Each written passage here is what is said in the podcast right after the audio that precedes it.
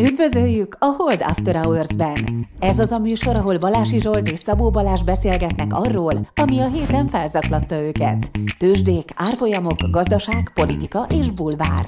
Szabó Balázs és Balási Zsolt a Hold alapkezelő elemzői. Bármi, ami az adásban elhangzik, az az ő vagy vendégeik magánvéleménye, amely nem feltétlenül egyezik a Hold blog és a Hold alapkezelő hivatalos álláspontjával.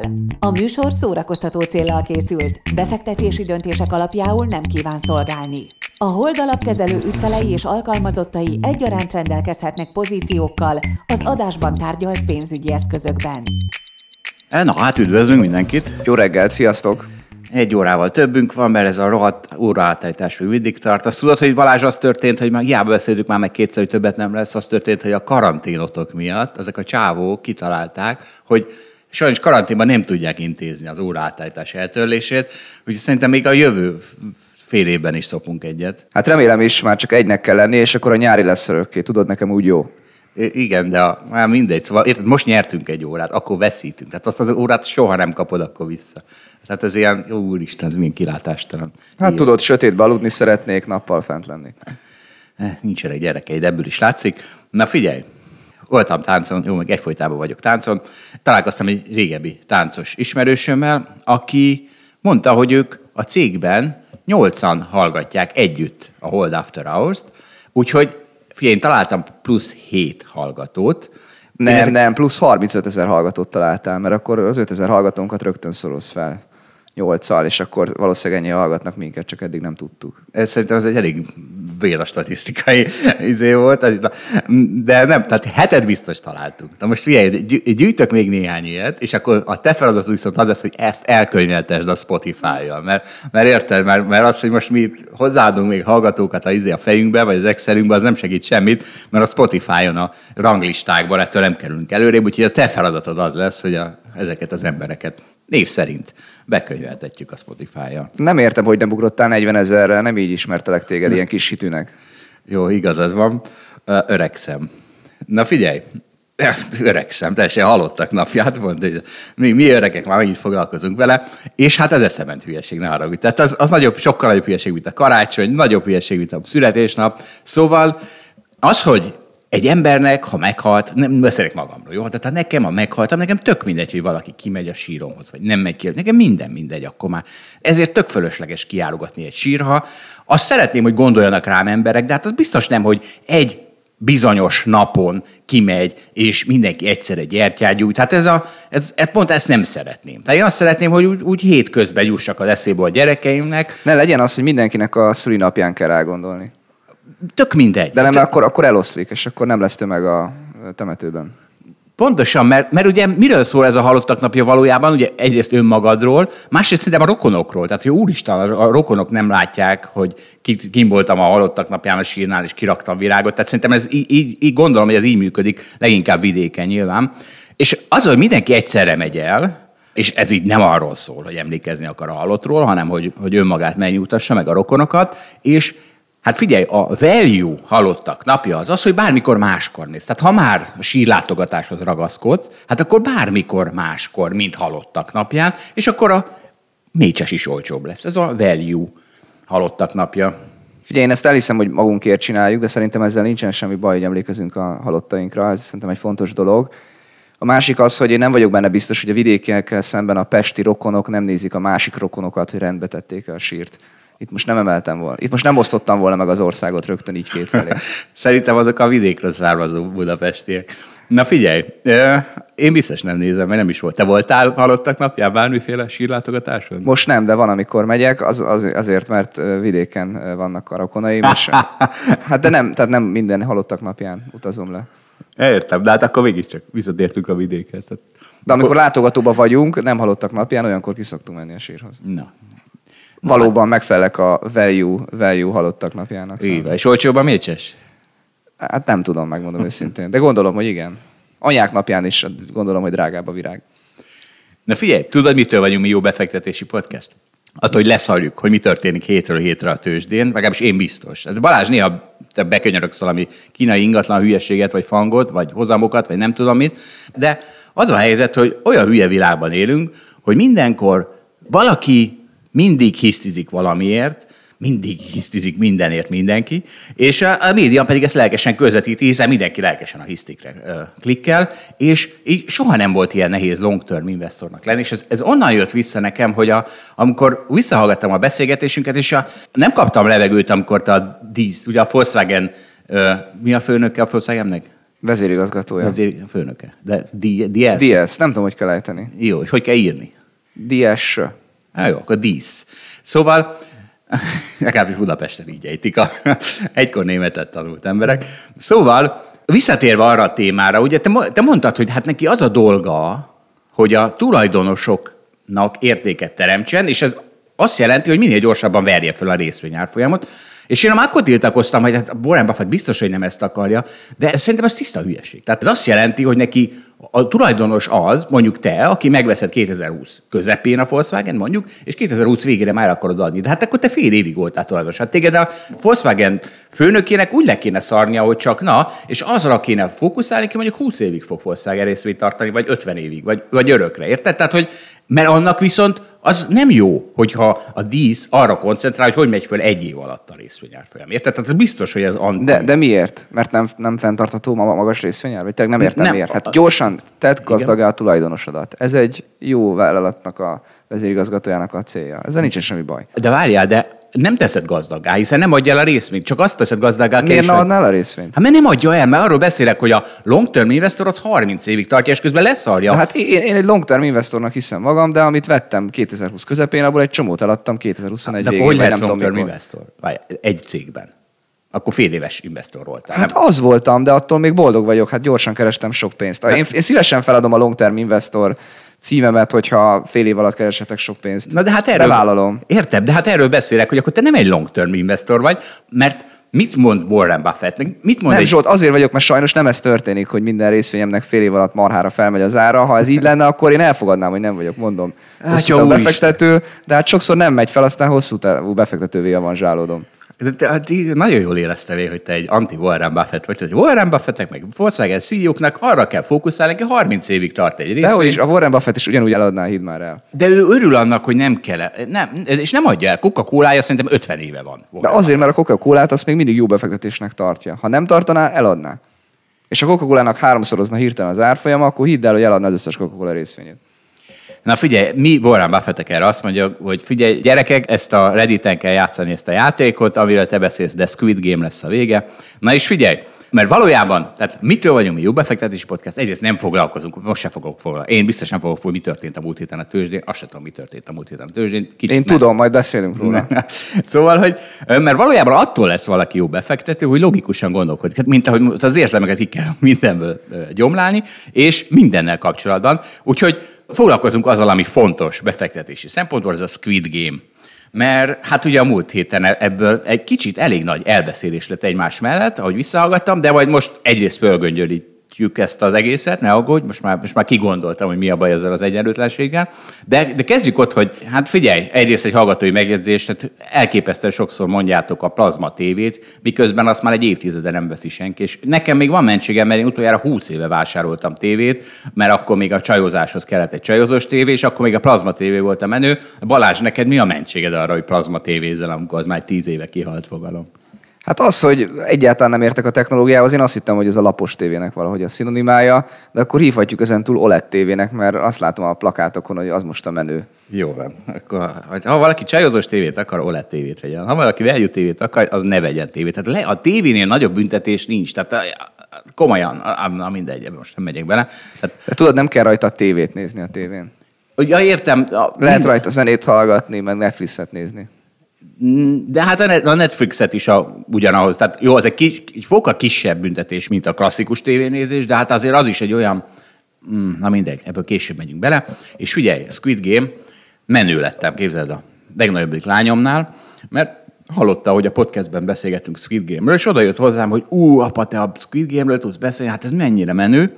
És hát, mert, mint kiderült, mindenki, az egész iskolája, általános iskoláról van szó, ő 13 éves, a fiatalabbak, meg valamennyivel fiatalabbak. Szóval, hogy, hogy mindenki a Squid Game-ről beszél. és e- ezzel nagyon jó rezonál, van egy HVG cikk is, meg van egy hallgatói levelünk is, aki elküldte, hogy egy budapesti menő általános iskolában a tanárok kétségbeesett levelet küldtek a szülőknek, hogy figyeljenek oda arra, hogy a gyerekek ne nézzék a Squid Game-et, mert hát, mert hát ez egy borzalmas film, pláne gyerek szempontból, aki nem érti meg a társadalmi mondani valóját, viszont a gyilkolászást látja. Angliában ugye már arról szól, hogy úgy játszák a gyerekek a játékokat az iskolában, hogy aki veszít, azt megverik a végén. Nem, ez kemény. Ez egy, ez egy ilyen kemény játék. Úgyhogy akkor én is odaírtam a, a legnagyobbik lányomat, hogy jó van, akkor gyere, nézzük meg együtt a trélert. Zsolt, itt meg akarlak állítani egy pillanatra. Lehet, hogy most történt meg az a pillanat, amikor a lányod az utadra lép, és azt mondja, hogy azt szeretném dolgozni, amit az apukám dolgozik. Nagyon jól látod, nagyon jól látod. Tehát te, mert ez egy gusztustalan propagandafilm, ez a Squid Game. Viszont nem én... gondoltam, hogy ezt ilyen ügyesen meg tudod oldani. Megmondom őszintén, nem hittem, hogy a lányodat rá fogod majd bírni, hogy befektető legyen. Value befektető, meg technikai befektető egyszerre, de hát figyelj, szintet léptél. Mert, mert én is propagandára használom majd. Látod, mert mostantól kezdve otthon Kislányom, nem mész aludni? Akkor másnap nem tudsz fölkelni időben, és akkor ennek Squid Game lesz a vége. Kislányom, nem csinálod a házi feladatot, Squid Game lesz a vége. Sőt, a ma reggeli fölkelés az egy Squid Game-en indult, mert nem akart fölkelni a lányom, úgyhogy a 70 kilóval nehezebb férfi apja kiráncigálta a fürdőszobába, és megmosta az arcát hidegvízzel. Tehát itt Squid Game ultra volt. Ja, hogy ezt is terrorra használod. Ja, hát érted, propagandára. Tehát a jó irányba terelgetem ezzel a gyereket. Nem, mert ugye miről szól ez a hülye propagandafilm? Arról, hogy a, jaj, a Left Behind segíteni kell. Nem, arról kéne szólnia, hogy ne legyél left behind. Jó, most még nem szólok közben, hogy én milyen visszajelzéseket kaptam a beszélgetésünkre, kezdjette, de aztán, aztán majd meglátod, hogy szerintem más irányból kaptuk az ívet. Na várjál, tehát itt van ez a, ugye, hogy mi van a Squid Game propagandátokból, de egyébként sokszor fogunk még erről beszélni. Az történt, hogy most lett vége a moratóriumnak. És olvasom a portfólió, hogy a jelenleg részvevőknek csak az 5-10 a jelentkezett arra, hogy folytassa a moratóriumot. Köztük én is. És oda, oda van ír a portfólió, hogy félő, hogy ennél többen vannak azért a potenciálisan fizetésképtelenek. De mi történt velük? Annyit nem vettek fáradtságot, vagy utána járás, nem tudom mit, hogy jelentkezzenek. Érted? Mert ezeknek jelentkezni kellett volna. Tehát, tehát, tehát mindenki fölteszi, hogy ezek az emberek arra nem képesek, hogy betelefonáljanak, vagy az interneten beklikkeljék, hogy igen, ők továbbra is a moratóriumban akarnak lenni, és érted? Tehát hogyha a Squid Game propagandát az a vége, hogy például mindenki visszaadja boldogan a magányugdíjpénztárát, ne jelentkezni kellett volna, meg tisztába kellett volna lenni, hogy mi a előnye a magányugdíjpénztárnak, és így ha rengeteg pénzt esnek el, meg most a moratórium izénél is. Na, én egy másik szemszögből kaptam a hozzászólásokat, ahogy az előbb említettem. Hát nem mondtuk el például, hogy az a szegény észak-koreai lány, aki, aki megszökött Észak-Koreából, az valójában azért vett föl hitelt, hogy a saját családját menekítse onnan, és hogy a saját öccsét ki tudja venni az árvaházból. Tehát ez egyik példája annak, hogy rossz döntéseket hozott az ember, vagy hogy került ilyen helyzetbe. A másik meg, hogy a főszereplőnek az egyik barátja meghalt.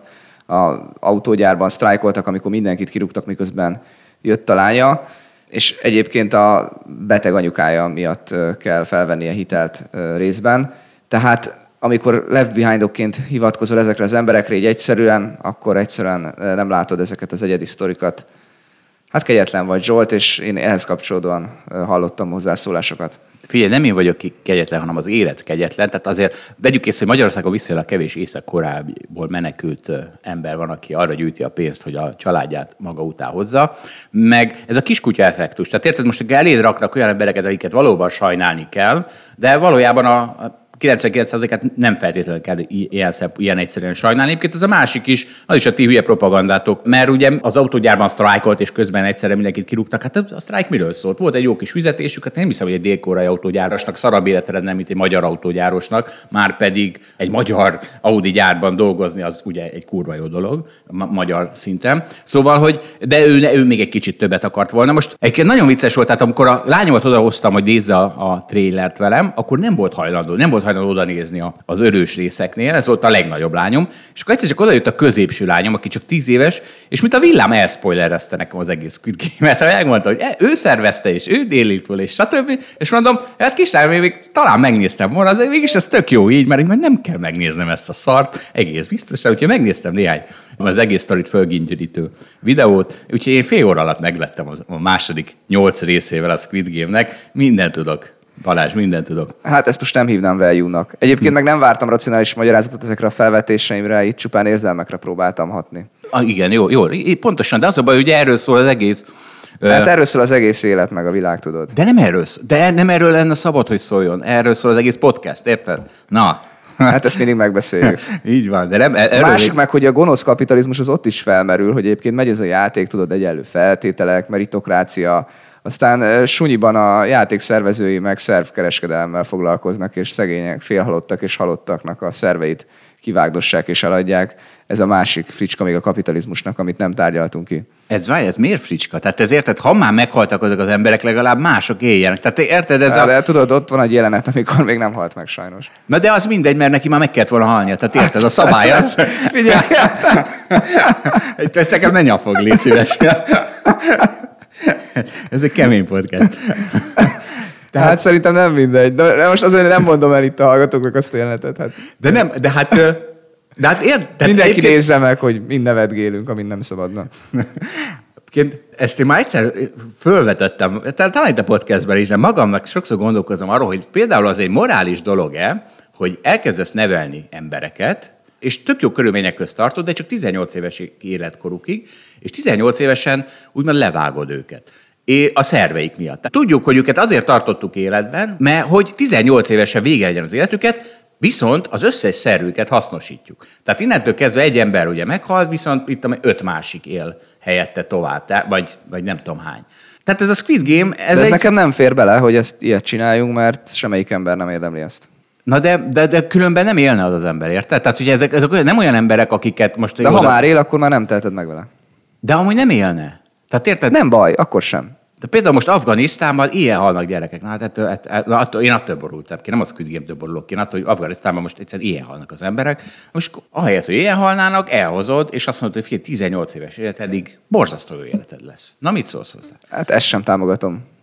Tehát inkább halljanak ki élem ott két évesen, mert most ez történik. Nem, nem azt mondom, hogy inkább halljanak De ez az alternatíva.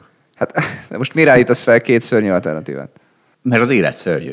Érted? Tehát Elon Musk utalja oda a 6 milliárd dollárját, amit tegnap nyert a Tesla részvényel. Lenyúlja a Mentse meg. talibán. Lenyúlja a talibán. Hát repülővel dobják oda. Igen, akkor már nem tudja lenyúlni a talibán, az biztos. Na figyelj, most te jössz Balázs, valami dögunalmas témával. Szoktad mondani, hogy a közszolgálatiság nevében podcastolunk. Hát most a közszolgálatiság nevében érkezik szakma a podcastban. Úgy általában a pénzügyi befektetések a magyar háztartások körében a téma. Egy kis játékkal kezdjük. Zsolt, vegyél elő papírt meg ceruzát, és képzeld magad a legyen ön is milliómosba, ahol ott tartasz, hogy már bejutottál a műsorba, de rövid időn belül sorba kell állítanod öt eszközosztályt, amit én fogok mondani, nagyobbtól a kisebb felé halad, vagy melyik eszközosztály nőtt százalékosan a legtöbbet, hát kb. az elmúlt fél évtizedben, 2015 óta. Oké, okay, felkészültél? Ingatlan, készpénz és betét, állampapír, tőzsdei részvény, befektetési alap. Ezt az ötöt tett kérlek sorba. Vágó úr, ez egy nagyon, nagyon bénán összerakott kérdés, mert a befalapban például mi van? Tehát mi az, hogy befalap? Abban részvény van, ingatlan vagy állampapír? Bármelyik lehetséges. Ettől még ez egy nagyon jól mérhető eszközosztály. Igen? Na jó, de tiltakozom, vágol tiltakozom. Tehát De a, állampapírt nem vesznek a befektetési alapokba, mert nem lehet uh, már plusz. na de akkor mi a különbség a részvény és a befalap közt? Tehát, a, Hát az egyikben valaki közvetlenül részvényt vesz, mert azt gondolja, hogy tudja jól kezelni, másiknál meg rábízza a befektetőre. Az elég nagy különbség. Tudod, a mi szakmánk is erről szól valahol. Értem, de a, és akkor a, aki részvény vett, az vajon kicsoda? Az az avokádó, aki 2020-ban megvette a GMC opciókat, és Na ezt kellene megtippelned. Pontosan jól látod a különbséget. Hát, jó, hát akkor viszont ez egy nagyon ügyes statisztikus, aki ezt, ezt az egészet, az összes avokádot, meg az összes Warren Buffettet összerakta és aztán átlagolta, de legyen akkor, Százalékos növekedésről van szó, tudod. értem, elmúlt öt év alatt a leg, legjobb a részvény, aztán befalap, aztán ingatlan, aztán állampapír, aztán készpénz. Na, képzeld el, az elsőt eltaláltad. Én engem ez lepett meg a legjobban. Az egyedi részvény ugye általában véve nagyon alacsony a magyar háztartások körébe, tehát a körülbelül 150 ezer milliárd forint a háztartások vagyona, ezt úgy kell elképzelni, hogy ebből ennek a kétharmada körülbelül ingatlan, tehát mondjuk 100 ezer milliárd forint az mondjuk ingatlan, és a maradék az a pénzügyi megtakarítás, akkor ebből a tőzsdei részvény az mindösszesen 1400 milliárd, tehát a teljes magyar megtakarításon belül 1% mindössze a tőzsdei részvény, de egyébként nagyon nagyot nőtt, tehát 5 év ez még csak 500 milliárd volt, és hát egyébként nem meglepő módon igazából az utóbbi két évben nőtt nagyon sokat, most lett népszerű valószínűleg a tőzsdézés, meg úgy egyébként fel is mentek az árfolyamok. Már egy picit ez Magyarországról volt szó? Ezek? Igen, igen, azt ja, Jó, neked. nem tudom, hogy nekem nem, de akkor, akkor kicsit, tehát a részvénynél maradok, de akkor az állampapír följebb jön, meg talán az ingatlan is, akkor legyen az, hogy részvény, ingatlan, állampapír, befalap, készpénz. A befalap visszament. Jó, a következő az az állampapír. Egyébként az majdnem annyi, mint a részvény. Hát ezt el kell ismerni, hogyha támogatják a magyar állampapírokat, akkor sokat fognak belőle venni az emberek. Úgyhogy még 2015-ben 4 4000 milliárd sem volt az állampapírállomány, háztartásoknál most 10 000 milliárd. Hát ez nem meglepő, mert relatíve alacsony kockázat mellett tudnak elérni viszonylag biztos hozamot ezek a befektetők, úgyhogy ez tényleg nagyon megnőtt, és ez viszonylag konstans, tehát minden évben növekedett. De a MÁ plusz az csinált egy ilyen extra évet, mert akkor még nagyobb beáramlás volt. Úgyhogy egyébként azt kell látni, hogy ezek kb. 150%-ot nőttek az elmúlt öt évben. Úgyhogy két és félszeresükre növekedett ez az egyedi részvény és az állampapírállomány. Na mondtad az ingatlant utána, ugye az volt a következő? Igen, csak közben rájöttem, hogy mi a kérdés. Tehát te nem azt mondod, hogy melyiknek volt a teljesítmény a legjobb, hanem hogy melyik nőtt a legnagyobbat a lakosság körében, ugye? Tehát, hogy, hogy miből lett a legtöbb neki. Igen, de ebben benne van a teljesítmény is. Na, de harmadik helyen valóban az ingatlan van. Ott ugye nem tudtam pontosan mérni, tehát ott inkább az adott ingatlan állományon tudtam mérni a növekedést, tehát a, az, az ingatlan értéke mennyivel nőtt, meg még számoltam egy kicsit azzal is, hogy a bérletdíjakból is jön bevétel, de egyébként ez körülbelül szerintem olyan 80%-kal lett nagyobb annak az állományát. Ugye me- nominálisan nézve messze ez a legfontosabb, mert ahogy mondtam, a 150 ezer milliárdos magyar megtakarításoknak körülbelül kétharmada ingatlan, tehát, tehát ez, ez, ez tudta a legnagyobbat nőni. Hát jóval elmarad az egyedi részvénytől, ami egyébként ugye nagyon-nagyon kicsit, tehát igazából nominálisan a kettő össze sem hasonlítható, és hát elmarad a állampapíroktól is, az is az persze nagyobb, mint az egyedi részvény sokkal, tehát azt kell látni, hogy ez ugye most olyan hatszoros a hétszerese, de ezek tehát sokkal kisebbet nőtt ezekhez képest az ingatlan. Na, és akkor hát ugye a kakuk tojás, azt már Móricz is beszéltük, az a, az a készpénz és a betét, ami meglepően nagyot nőtt, majdnem akkor át, mint az ingatlanok, 60-70 százalékot ez az állomány. Hát ugye azt kell látni, hogy a nominális GDP nő, úgy valahogy nőnie kell egyébként a készpénztartásnak is hozzá hasonlóan, tehát egyszerűen több pénzből élnek az emberek, akkor, akkor több, több lesz a készpénzük is. Ennek ellenére azt látom, hogy ez ugye nominálisan egy borzasztóan nagy növekedés, tehát 8000 milliárddal nőtt a készpénz és betétállomány az elmúlt 5-6 évben, és hát ugye ilyenkor mindig azt gondoljuk, így üzleti szemmel nézve, hogy óhó, hát bárcsak valami jött volna a befektetési jegybe. És a befektetési jegyek nőttek messze a legkisebbet, mindössze 20%-ot, tehát az alapok úgy általában véve nem voltak népszerűek. Ott 800 milliárd dolláros növekedés van mindössze, tehát ha az emberek belátnák, hogy egyébként a készpénzeken és a betéteken, amíg nullán vannak ezek a kamatok, biztosan buknak, hiszen az infláció az jóval nagyobb, és egy egészen 100% biztonságú rá leértékelődésen mennek keresztül. Ehhez képest az állampapír az egy biztosan jó megoldás ehhez képest, de valószínűleg egyébként a befektetési alapok is. Hát mégis ennek ellenére ilyen népszerű a készpénz és a betétállomány, ilyen nagyot nőtt. Hát igen, itt most akkor megint Vága úr, megint visszautalok arra. Tehát a készpénz és az betétnél ugye nulla növekmény jött az eredményből, tehát hogy... Így van, itt- így van, és ehhez képest nőtt akkorát, hogy ott, ott a múltbeli betétek nem értékelődtek fel. Igen, csak akkor az, az metodológia az azért nem, nem jó, hogy az ingatlan növekedés... Az ingatlan metodológiája nem jó, mert arra nem találtam adatot. De azt én próbáltam megbecsülni, de mindegyik másnak helyes a metodológiája, egymáshoz képest. A Csak a, másik részvénynél sem tudod, hogy most azért nőtt, mert többen tartanak részvényt, vagy azért nőtt, mert ennyit nőtt az eredményük. Tehát, hogy mint ahogy... Érted? Hát, de tudjuk azt, hogy valószínűleg mind a kettő, mert ekkorát nem nőttek a, átlagosan a részvényárak. Értem, csak nem tudod... Nem tudom most szétválasztani, így igen. van. Viszont a, a, Vagy nem választottam szét. a készpénznél tudjuk, hogy egy darab növekmény van, mert eredménye az nulla. Igen, úgyhogy látjuk azt, hogy a készpénz az nagyon-nagyon nőtt. Meg a betét is. Most a kettő, egyébként a kettőt nem szabad keverni, mert másért tartják ezt az emberek, de most, amikor nullán vannak a betétek, ezért mertem őket egy kicsit összemosni. Hát ez az. Igen. Tehát, hogy nem szabad össze, mert másért tartják az emberek, az emberek nem gondolkoznak. Hát itt, itt van, tessék, a moratórium például, meg a magányugdíjpénztár. Emberek csak sodródnak. Hallgasson. Igen, úgyhogy biztatjuk továbbra is az embereket, hogy ne tartsanak ennyi pénzt betétben, ami nullát hoz, hanem keressenek jobb megoldásokat. Másik négy eszközosztályban. Persze mi nagyon örülünk annak, ha a befektetési alapot választják.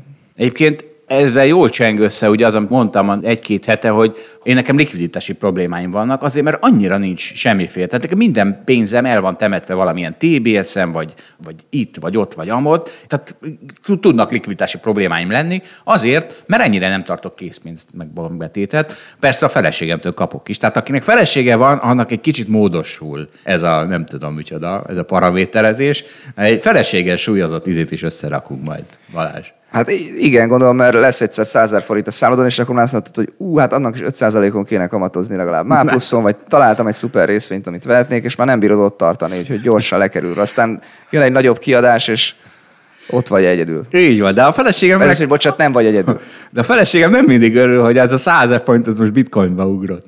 Baby. Mosógépet kellett volna lenni, és bitcoinba ugrott. Jó, de miből veszünk te? mondod, hogy abból majd három mosógép lesz. Így van, 15 év múlva. Na, de lezárva a témát ennek a kis beszélgetésnek tényleg az üzenete, hogy nagyon sok a betét arányaiban véve, és nagyon kevés még a tőzsdei részvény. Ez általában igaz Európára, persze, hogy Amerikával összesen tudjuk hasonlítani.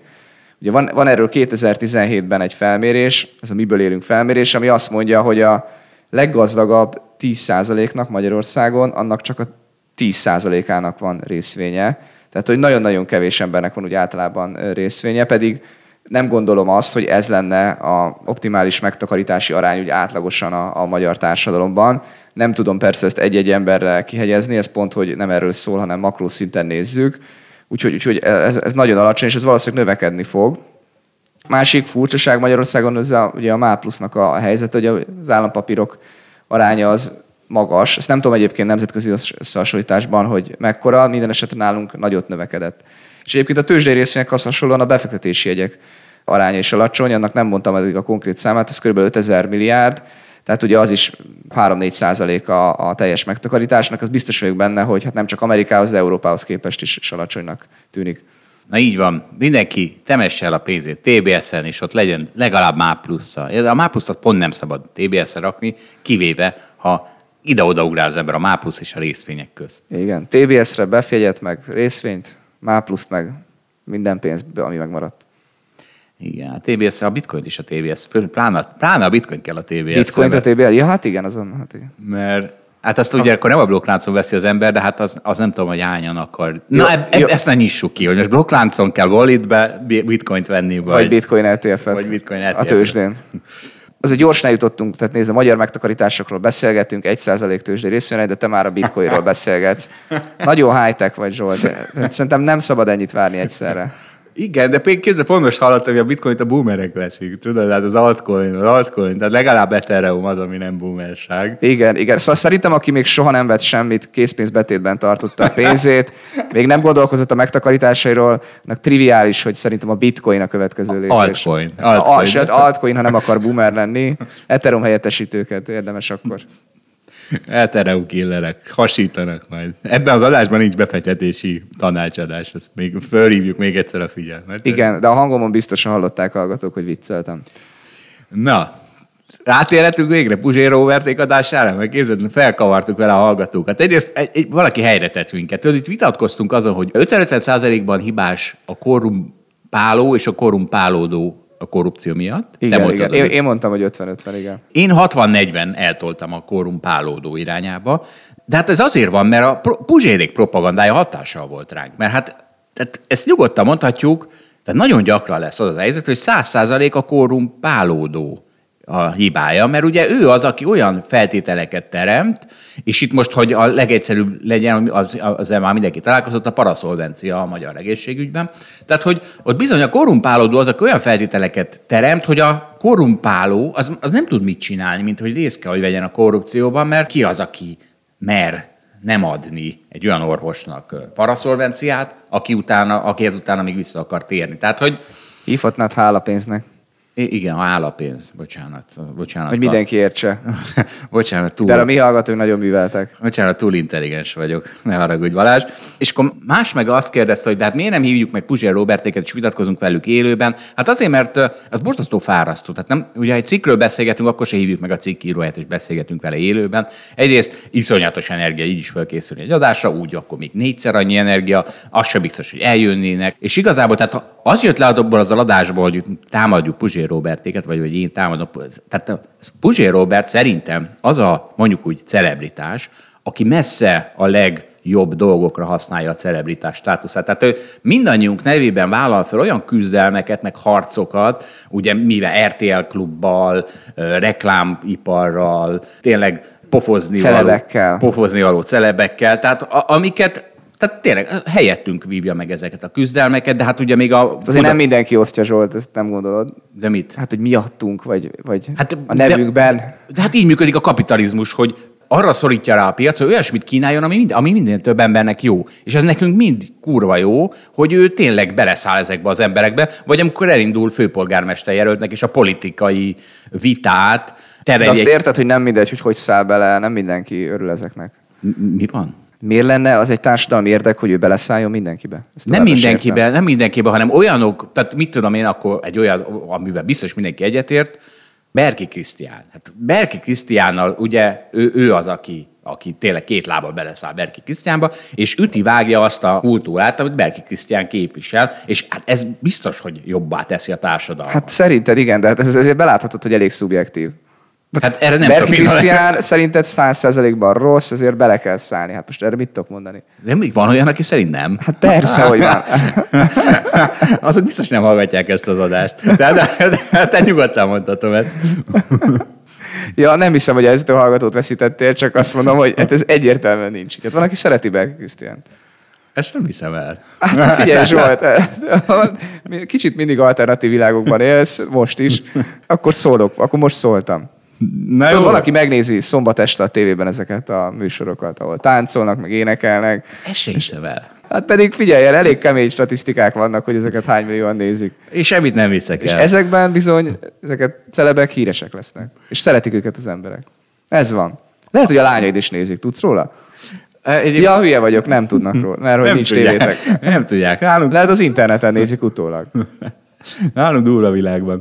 Na figyelj, van egy hölgy hallgatónk. Hát nem sok van, hogy meg kell becsülnünk. Ha kommentelt is a Facebookon, számomra Pumpet Gabóval bejelzett a cipőpucoló indikátor. Meglep, hogy Zsolt ezt nem említette. Egy jogos, csak az a baj, hogy ez a cipőpucoló indikátor, ez egy letűnt kor indikátora. Én, én ezt vettem észre. Tehát én sokszor hivatkoztam rá, csak az ember észreveszi, hogy fél, ha évről évre hivatkozol a cipőpucoló indikátorra, akkor az, az elveszítette a jelentőségét. Akkor bizony az történik, hogy elment a világ a cipőpucolók irányába, mint a tőzsdei világ, a befektetők világa.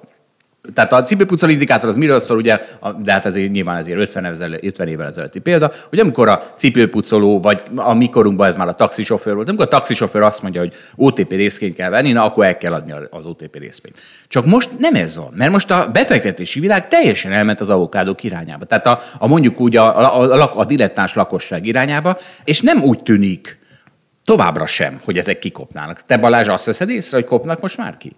Ha... Nem, nem, nem. Hát emlékszem, hogy itt beszéltük, hogy majd lehet, hogy nyáron majd kinyitnak a strandok, és akkor a fiatalok abba adják a tőzsdézést, és végre kijöhetnek Covid után a levegőre, és nem fognak foglalkozni a tőzsdézéssel. Hát ha csak a részvényárfolyamokat nézzük, vagy azt, hogy vannak-e mániák, akkor a mániák továbbra is vannak, úgyhogy ez nem változott. Tehát a Tesla újra csúcson, Ethereum helyettesítőkről beszélgetnek a fiatalok. Egyébként, ha Voltam az elmúlt két pénteken is Pesten különböző kocsmákat látogattam. Hát hallom így az asztaltársaknál, hogy a bitcoin, meg az, hogy kriptóba fektetés, az, az továbbra is téma. Aztán azt lehet, hogy majd egyszer nem lesz, és akkor össze is omlik a kriptó, tehát ez változhat. De szerintem van egy ilyen vita, és itt az alapkezelőn belül is van, hogy a tapasztaltabbak azok inkább azt mondják, hogy mániák vannak, és időszakonként ezek nagyon felkapottak lesznek, de mondjuk legyen ez 3-4-5 éves periód, amíg mennek ezek a mániák, vagy akár kevesebb, aztán majd lesz megint egy öt éves periód, amikor majd nem lesznek mániák, mert mindenki megunja a tőzsdézést, meg mindenki bukik majd, és akkor lesz megint egy ilyen nyugodtabb időszak, tőzsde nem lesz olyan népszerű. És akkor ez, ez egy ciklikus dolog, ez, ez így változik. De bárkivel fiatallal beszélek, az meg ugye azt mondja, hogy hát most már eljött a mániák kora, Dáviddal beszélgettük, hogy figyelem alapú gazdaság, és hogy itt igazából folyamatosan arra lehet számítani, hogy mindig más mániák lesznek, de mindig lesznek mániák, és úgy általában véve valami strukturális változás jött létre. És akkor erről beszélgethetünk, hogy miért, hogy a Revoluton nagyon egyszerű most már vásárolni, nem tudom, mindenki ténylegesen összeköt az internet a social médián keresztül, tehát van egy csomó, csomó oka neki, ami, ami tényleg megváltozott. Bár ennek meg ellenérve, hogy de hát már 99-ben, meg 2001-ben, amikor még a dotcom lufiról beszélgettünk, vagy beszélgettek, akik akkor tőzsdéztek, azok meg azt mondhatták, hogy de hát az internet itt van, hát úristen, már mindenki betelefonálós nettel tud vásárolni részvényt, hát ilyen még sosem volt a világon, hát óriási változás van, aztán mégis utána volt kétszer is olyan időszak, amikor nem volt olyan népszerű tőzsdézni. Válság előtt is volt ilyen időszak, 2009-es válság előtt is, utána, meg, meg előtte is, meg utána is. Szóval azért nem egyértelmű nekem teljesen, hogy most itt a fiatalokra hallgassak, vagy az öregekre. Ne, ne öregezzük le őket, a tapasztaltabbakra, fogalmazzunk így finomabban. Én egyébként ebben a kérdésben inkább a korosztályomhoz tartozom. Tehát szerintem is eljött a mániák kora, egyik mániából megyünk a másikba, ettől még nem tudom, hogy a éterhelyettesítők, amik most nagy mániában vannak, azok mennyire maradnak ott. Hát van olyan, hogy változik a világnak. Tehát eh, értem, van olyan, hogy aztán visszaváltozik, de van olyan, hogy nem változik vissza. De ebből a szempontból nagyon fiatalos vagy Zsolt ebben a vitában. Igen. Sőt, lehet, hogy te már nem is az Y, hanem inkább a, nem tudom, a Z, vagy nem tudom, mi van utána a generációt képviseled. Ezzel már lányaiddal leszel egy hullám hosszon végül. Ez van. A avokádó vagyok, amikor az avokádókat bántják jogtalanul, boomer, amikor a boomereket. De leginkább avokádó vagyok, ha lehet a boomereket bántani, és boomer vagyok, ha az avokádókat lehet bántani. Na figyelj, na most itt aztán mindenkit lehet bántani. A, visszatérve a Squid Game, mert ugye azt mondtam, hogy nagyon elbeszéltünk egymás mellett ebbe a inequality témában. Leginkább azt nem értettem, amikor te mondtad, hogy hát az inequality, tehát az egyenlőtlenség az oka a, annak, hogy emberek lemaradnak. Én meg mondtam, hogy de hát a francokat, mert akármennyit gazdagodik most Egon attól nem lesz rosszabb az alsó 30%-nak. Na, megoldottam. Na. Tehát az hogy megoldottam. De Na, de hát akkor a világ legnagyobb problémáira adsz most mindjárt választ. Hát én már nagyon izgatott vagyok. De tök egyszerű a válasz, mert ugye abból kell kiindulni, hogy a politika sose akarják ezt megoldani. Tehát amit a te politikai buborékod szajkóz, hogy a egyenlőtlenség a rossz, ők sose azért szajkozzák ezt, hogy megoldják a problémát az egyenlőtlenségből. Nem az egyenlőtlenségből, hanem az alsó osztályok lemaradásából származó problémát, hanem ők árkot akarnak ásni és szavazatot akarnak gyűjteni. Tehát ugye a, hát ez a, a te interpretációd. Nem, de ez mindenhol ők, ők azt mondják, hogy iskolákat akarnak építeni, ahol nagyon színvonalas oktatás zajlik, meg olyan egészségügyet, ami megfelel az általuk gondolt minimumoknak. Amihez ugye az az állítás, hogy azt kell, hogy elvegyük Mustegontól a sok pénzét, mert csak abból lesz iskola.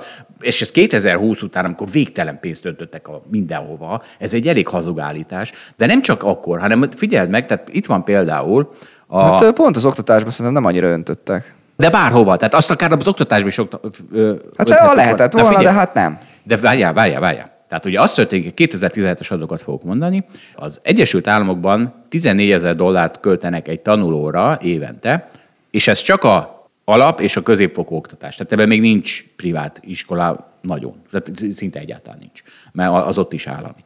Ez 37%-kal magasabb, mint az OECD átlag, és a duplája annak, amit Magyarországon költenek. És most erre azt mondod, ugye ez az állítás alapvetően, hogyha elvennénk Mustegontól a nem tudom hány milliárdját, az tudod, mire elég? Az az, hogy ezt a 14.100 dollárt, ezt mondjuk 15 dollárra lehessen fölküzdeni. Nagyjából ennyire lenne elég. És az az állításotok, hogy ha ezt a plusz 900 dollárt elköltenénk az oktatásukra, na akkor eltűnne az egyenlőtlenség. Hát ez nyilvánvaló hazugság, mert ez pont ugyanúgy az állam költenél, pont ugyanolyan bénán, mint a 14.100 dollárt. Tehát nem ettől a plusz 900 dollártól semmi nem oldódna De hát meg. hogy ne oldódna meg valami? Nem oldódna. Az egész, persze, most lehet, hogy akkor is elégedetlenek lehetnénk, de hát hogy ne oldódna meg? Hát de hát az ma, fontos. Ezt nem értem. Tehát azt gondolod, hogyha hát még egy olyan kicsi... emberek kapnának oktatást, akik, akiknek most nincs rá pénzük, abból a fejenként 900 dollárból még többen, és most sok százer emberről van akkor ezek szerint szó, hát az, az segítené a világot. Na, ebben nem, Na minden. De mondjál ellen neked, nem is 14.100 dollárt elköltenek rosszul. Ugye azt de, mondod, nem, hogy... de nem így működik, hogy rosszul. Hát de rosszul, mert... Mert, mert... te rossznak értékeled, de az, de egy, az egy skála, ez egy skála. Szerintem is biztos rosszul, de attól még, ha 15 ezer dollárt költenének, én azt gondolom, persze, én is, szerintem is fontosabb lenne, hogy azt hatékonyan meg jól költsék el, bár itt most vitatkozhatunk erről, mert nem tudjuk az mit jelent pontosan, hogy jól meg rosszul költik el. De, de igen, hát ha több pénz benne bele, akkor, akkor azért valószínűleg valamennyivel jobb lenne. Na várj, nem azt mondom, hogy csak ez a megoldás. Ezt senki nem mondja. Remélem, sok hallgató az érte, amit mondok. Szerintem, hogy te is fogod érteni. Itt van például a széndiokszid, a kibocsátása a klímaváltozás során. A klímaváltozás ugye nem az a baj, hogy széndiokszid van a levegőben, hanem az a felmelegedés a baj. Amit a széndiokszid okoz. De hát ugye lehetne küzdeni a felmelegedés ellen sokkal olcsóbban. De azért van mégis a széndiokszidra részben ráfókuszálódva a probléma megoldás, úgy is, most itt van egy ábra, ezt majd berakjuk, ugye az a helyzet, hogy miről megy a pánik, hogy 2100-ra mennyivel fog fölmelegedni a Föld hőmérséklete, mintha tudnánk. A különböző széndiokszid kibocsátási pályák mellett, és a jelenlegi politikák mellett, és ez nagyon vicces, mert ezt nem, ezt nem, és nem is tudom, hogy ebben benne van-e az, hogy Afrika, meg India, meg stb. azok hogy fognak Hát szerintem benne van. Azt gondolnánk, hogy benne van, de hát és milyen számmal van benne? Hát most ezt tudják? Hát dehogy tudják. Tehát, hogy azért... Hát de, de, hát azt valamennyire tudják mérni, hogy adott fejlettség mellett mik a kibocsátások. Értem. Persze nem ugyanaz, fog... mert Kína valószínűleg jobban bocsát ki adott, fel, adott GDP mellett, de hát azért ezt, ezt lehet becsülni. Lehet becsülni, de azt tudni fogod, hogy a következő 80 évben hogyan halad Afrika fejlettsége, meg az Ázsia fejlettsége. Hát, e, szóval... igen, igen, hát a GDP növekedési pályákra adnak becsléseket. Hát persze nem Jó, tudjuk, okay. mert nagyon nehéz ilyen hosszú távra becsülni, hát jövő évet se tudjuk, de valami átlagosat lehet rá mondani. Oké, okay, jó. jó. Az, azt valószínűleg még nehezebb becsülni, hogy egyébként a technológiák hogyan fejlődnek, hogy milyen kibocsátások mellett. Tehát szerintem azt egyszerűbb becsülni, hogy mekkora lesz a gazdasági növekedés, mint az, hogy ez egyébként majd a jövőben, a jövő technológiájával 30 év múlva az milyen kibocsátás jelent. Na jó. mindegy, menjünk tovább. Na oké, tehát akkor jó, akkor, akkor fogadjuk el, hogy mondjuk, ráadásul jól van ez becsülve. Tehát az, hogy a... Hoz ki valahogy ennek is a végén, hogy védjed a gazdagokat. A, a current policies, tehát a jelenlegi politikák mellett három fok emelkedés lesz 2100-ra. Vannak a pledges and targets, ez ugye például ugye a Párizsi Klímaegyezmény, ha betartanák, amit egyáltalán nem tartanak be. Tehát azok az országok tartják be, ahol véletlenül sikerült, ilyen az Egyesült Államok vagy a UK, ahol ugye leálltak a szénerőművek, és helyettük gázerőművek jöttek. Ezek azok, amik be tudták tartani. Az összes többi, tehát még Svédország vagy Norvégia sem tudja betartani. Szóval ha a pledges and targets, ha be tudnák tartani, akkor 2,5% emelkedés. Van az optimistic net zero targets, ez 2 fok, emelkedik, és akkor van az, amit most már hajlan, tehát most már most csak másfél fokot szeretnének, és az, az még ettől is jóval, egy jóval, jóval lejjebbi pálya. Tehát olyan pályák, amik gyakorlatilag megvalósíthatatlanok, mert tudjuk jól, hogy, hogy nem lehet megvalósítani. Tehát, hát látjuk, a Párizs klímaegyezmény óta nem telt el sok év, és mindenki már azóta hisztizik a klíma miatt, és semmi nem semmi, de nagyon kevés valósult meg belőle. Hát ugye, akkor te a Greta thunberg értesz egyet, hogy semmi értelme nem volt ezeknek a megbeszéléseknek, hiszen minden megy tovább. Csak ahogy tovább megyünk, az a különböző, mert akkor ő úgy gondolja, hogy na, akkor még drasztikusabb, érted? Tehát most Európában most már fulladnak meg a szegények, mennek Squid Game-ezni, mert felmegy a, a, a fűtés, a rezsi, a benzin, a stb. ára, csak azért, mert még csak egy nagyon minimális klímavédelembe jött a gázárba. Tehát ez, ez egy bunkos botként van forgatva, mert ugye a baloldal nem, szeret, nem, nem a klímaváltozást szeretné megoldani, ők négy évente szeretnének szavazást nyerni, ehhez szavazókat kell gyűjteni, ahhoz meg az a jó, hogyha ezt a bunkosbotot forgatom, hogy széndiokszid kibocsátás, mert azzal itt lehet cseszegetni? A multikat, a kapitalistákat, a, a, a republikánus szavazókat. Pont ahogy a, a másik oldal, meg a migrációt, meg a nemzeti eskedést ugyanilyen bunkos botként forgatva, semmi másra nem használja, csak szavazatgyűjtésre. Tehát azért legyünk igazságosak, mindkét oldal. Ugyanúgy, csak megosztani akar meguszítani. Igen? Figyelj, itt öt perccel ezelőtt, mielőtt ebbe a mologba belevágtál, azt mondtad, hogy tudod a megoldást. Én ezt még nem hallottam. Igazad van. De kicsit nagyívben, de ráfordulunk. Szóval, hogy nem a gazdagokat kéne csesztetni, mert ez arról szól, mert ugye rendkívül káros mellékhatásai is vannak, például a verseny megölése. Arról beszéltünk, hogy én azt mondtam, hogy nem a egyenlőtlenségből fakad a lemaradás, te mondtad, hogy dehogy nem, és igazából az a megoldás, hogy kivesszük a egyenlőtlenség hatása alól a fontos dolgokat. Ugye az élelem az automatikusan ilyen, mert hiszen nem fog többet tenni az, aki gazdagabb. Persze az abszolút super fine dining az csak neki lesz, de és, és igazából már is beleköttök, mert avokádos szendvicset csak úgy tudtok enni, hogy borzasztó drágán, és ha mustegon milliárdjai nálatok lennének, akkor tudnátok avokádos szendvicset enni reggel és este. Tehát az élelem automatikusan kikerül ez alól. A lakás az részben ilyen, részben nem. Mert ugye persze a budapesti belvárosban az egyenlőtlenség fölhúzza az árakat, elhúzza előletek, mondjuk úgy, de hát akkor könyörgöm, akkor Csepel külsőn kell lakni. És az oktatás meg az egészségügynek is ilyennek kell lenni. Tehát azt kell csinálni, hogy nem szabad hagyni, hogy a, az egyenlőtlenség, tehát a gazdag rétegek elvásárolják a kínálatot a szegény rétegek elől. Csak ezt kell megoldani, és ez egy borzasztó egyszerű logisztikai probléma. Ugye Európában meg is van oldva, és ott is azért nyafogtok az egyenlőtlenség miatt. Tehát Európában meg is van oldva, mert ott nem, ott nem tolódik el az oktatás meg az egészségügy a gazdagok irányába, azért, mert mindenkinek alapjogon jár egy, egy normális oktatás meg egészségügy. Szóval ennyi lenne a megoldás. Ki kell venni a fizetős szolgáltatások közül, Kínában ugye ezt csinálták, az oktatás most kivették a fizetős szolgáltatások közül, kiveszik a privát oktatókat, megszüntetik, vagy mit tudom én, mit csinálnak velük, államosítják. Tehát akkor alapjoga lakhatás, az, hogy az ember tudjon mit enni, meg egy jó minőségű oktatás, esetleg egészségügyet még nem mondtam. De, ez, de mondtam azt is, Ja, ezek, de a lakás is ugye nem a, lak, tehát nem a lakhatás a belvárosban, mert hogy akkor át Csepel tudok, külsőn. akkor át tudok táncologni részegen az értem én. egyetemre.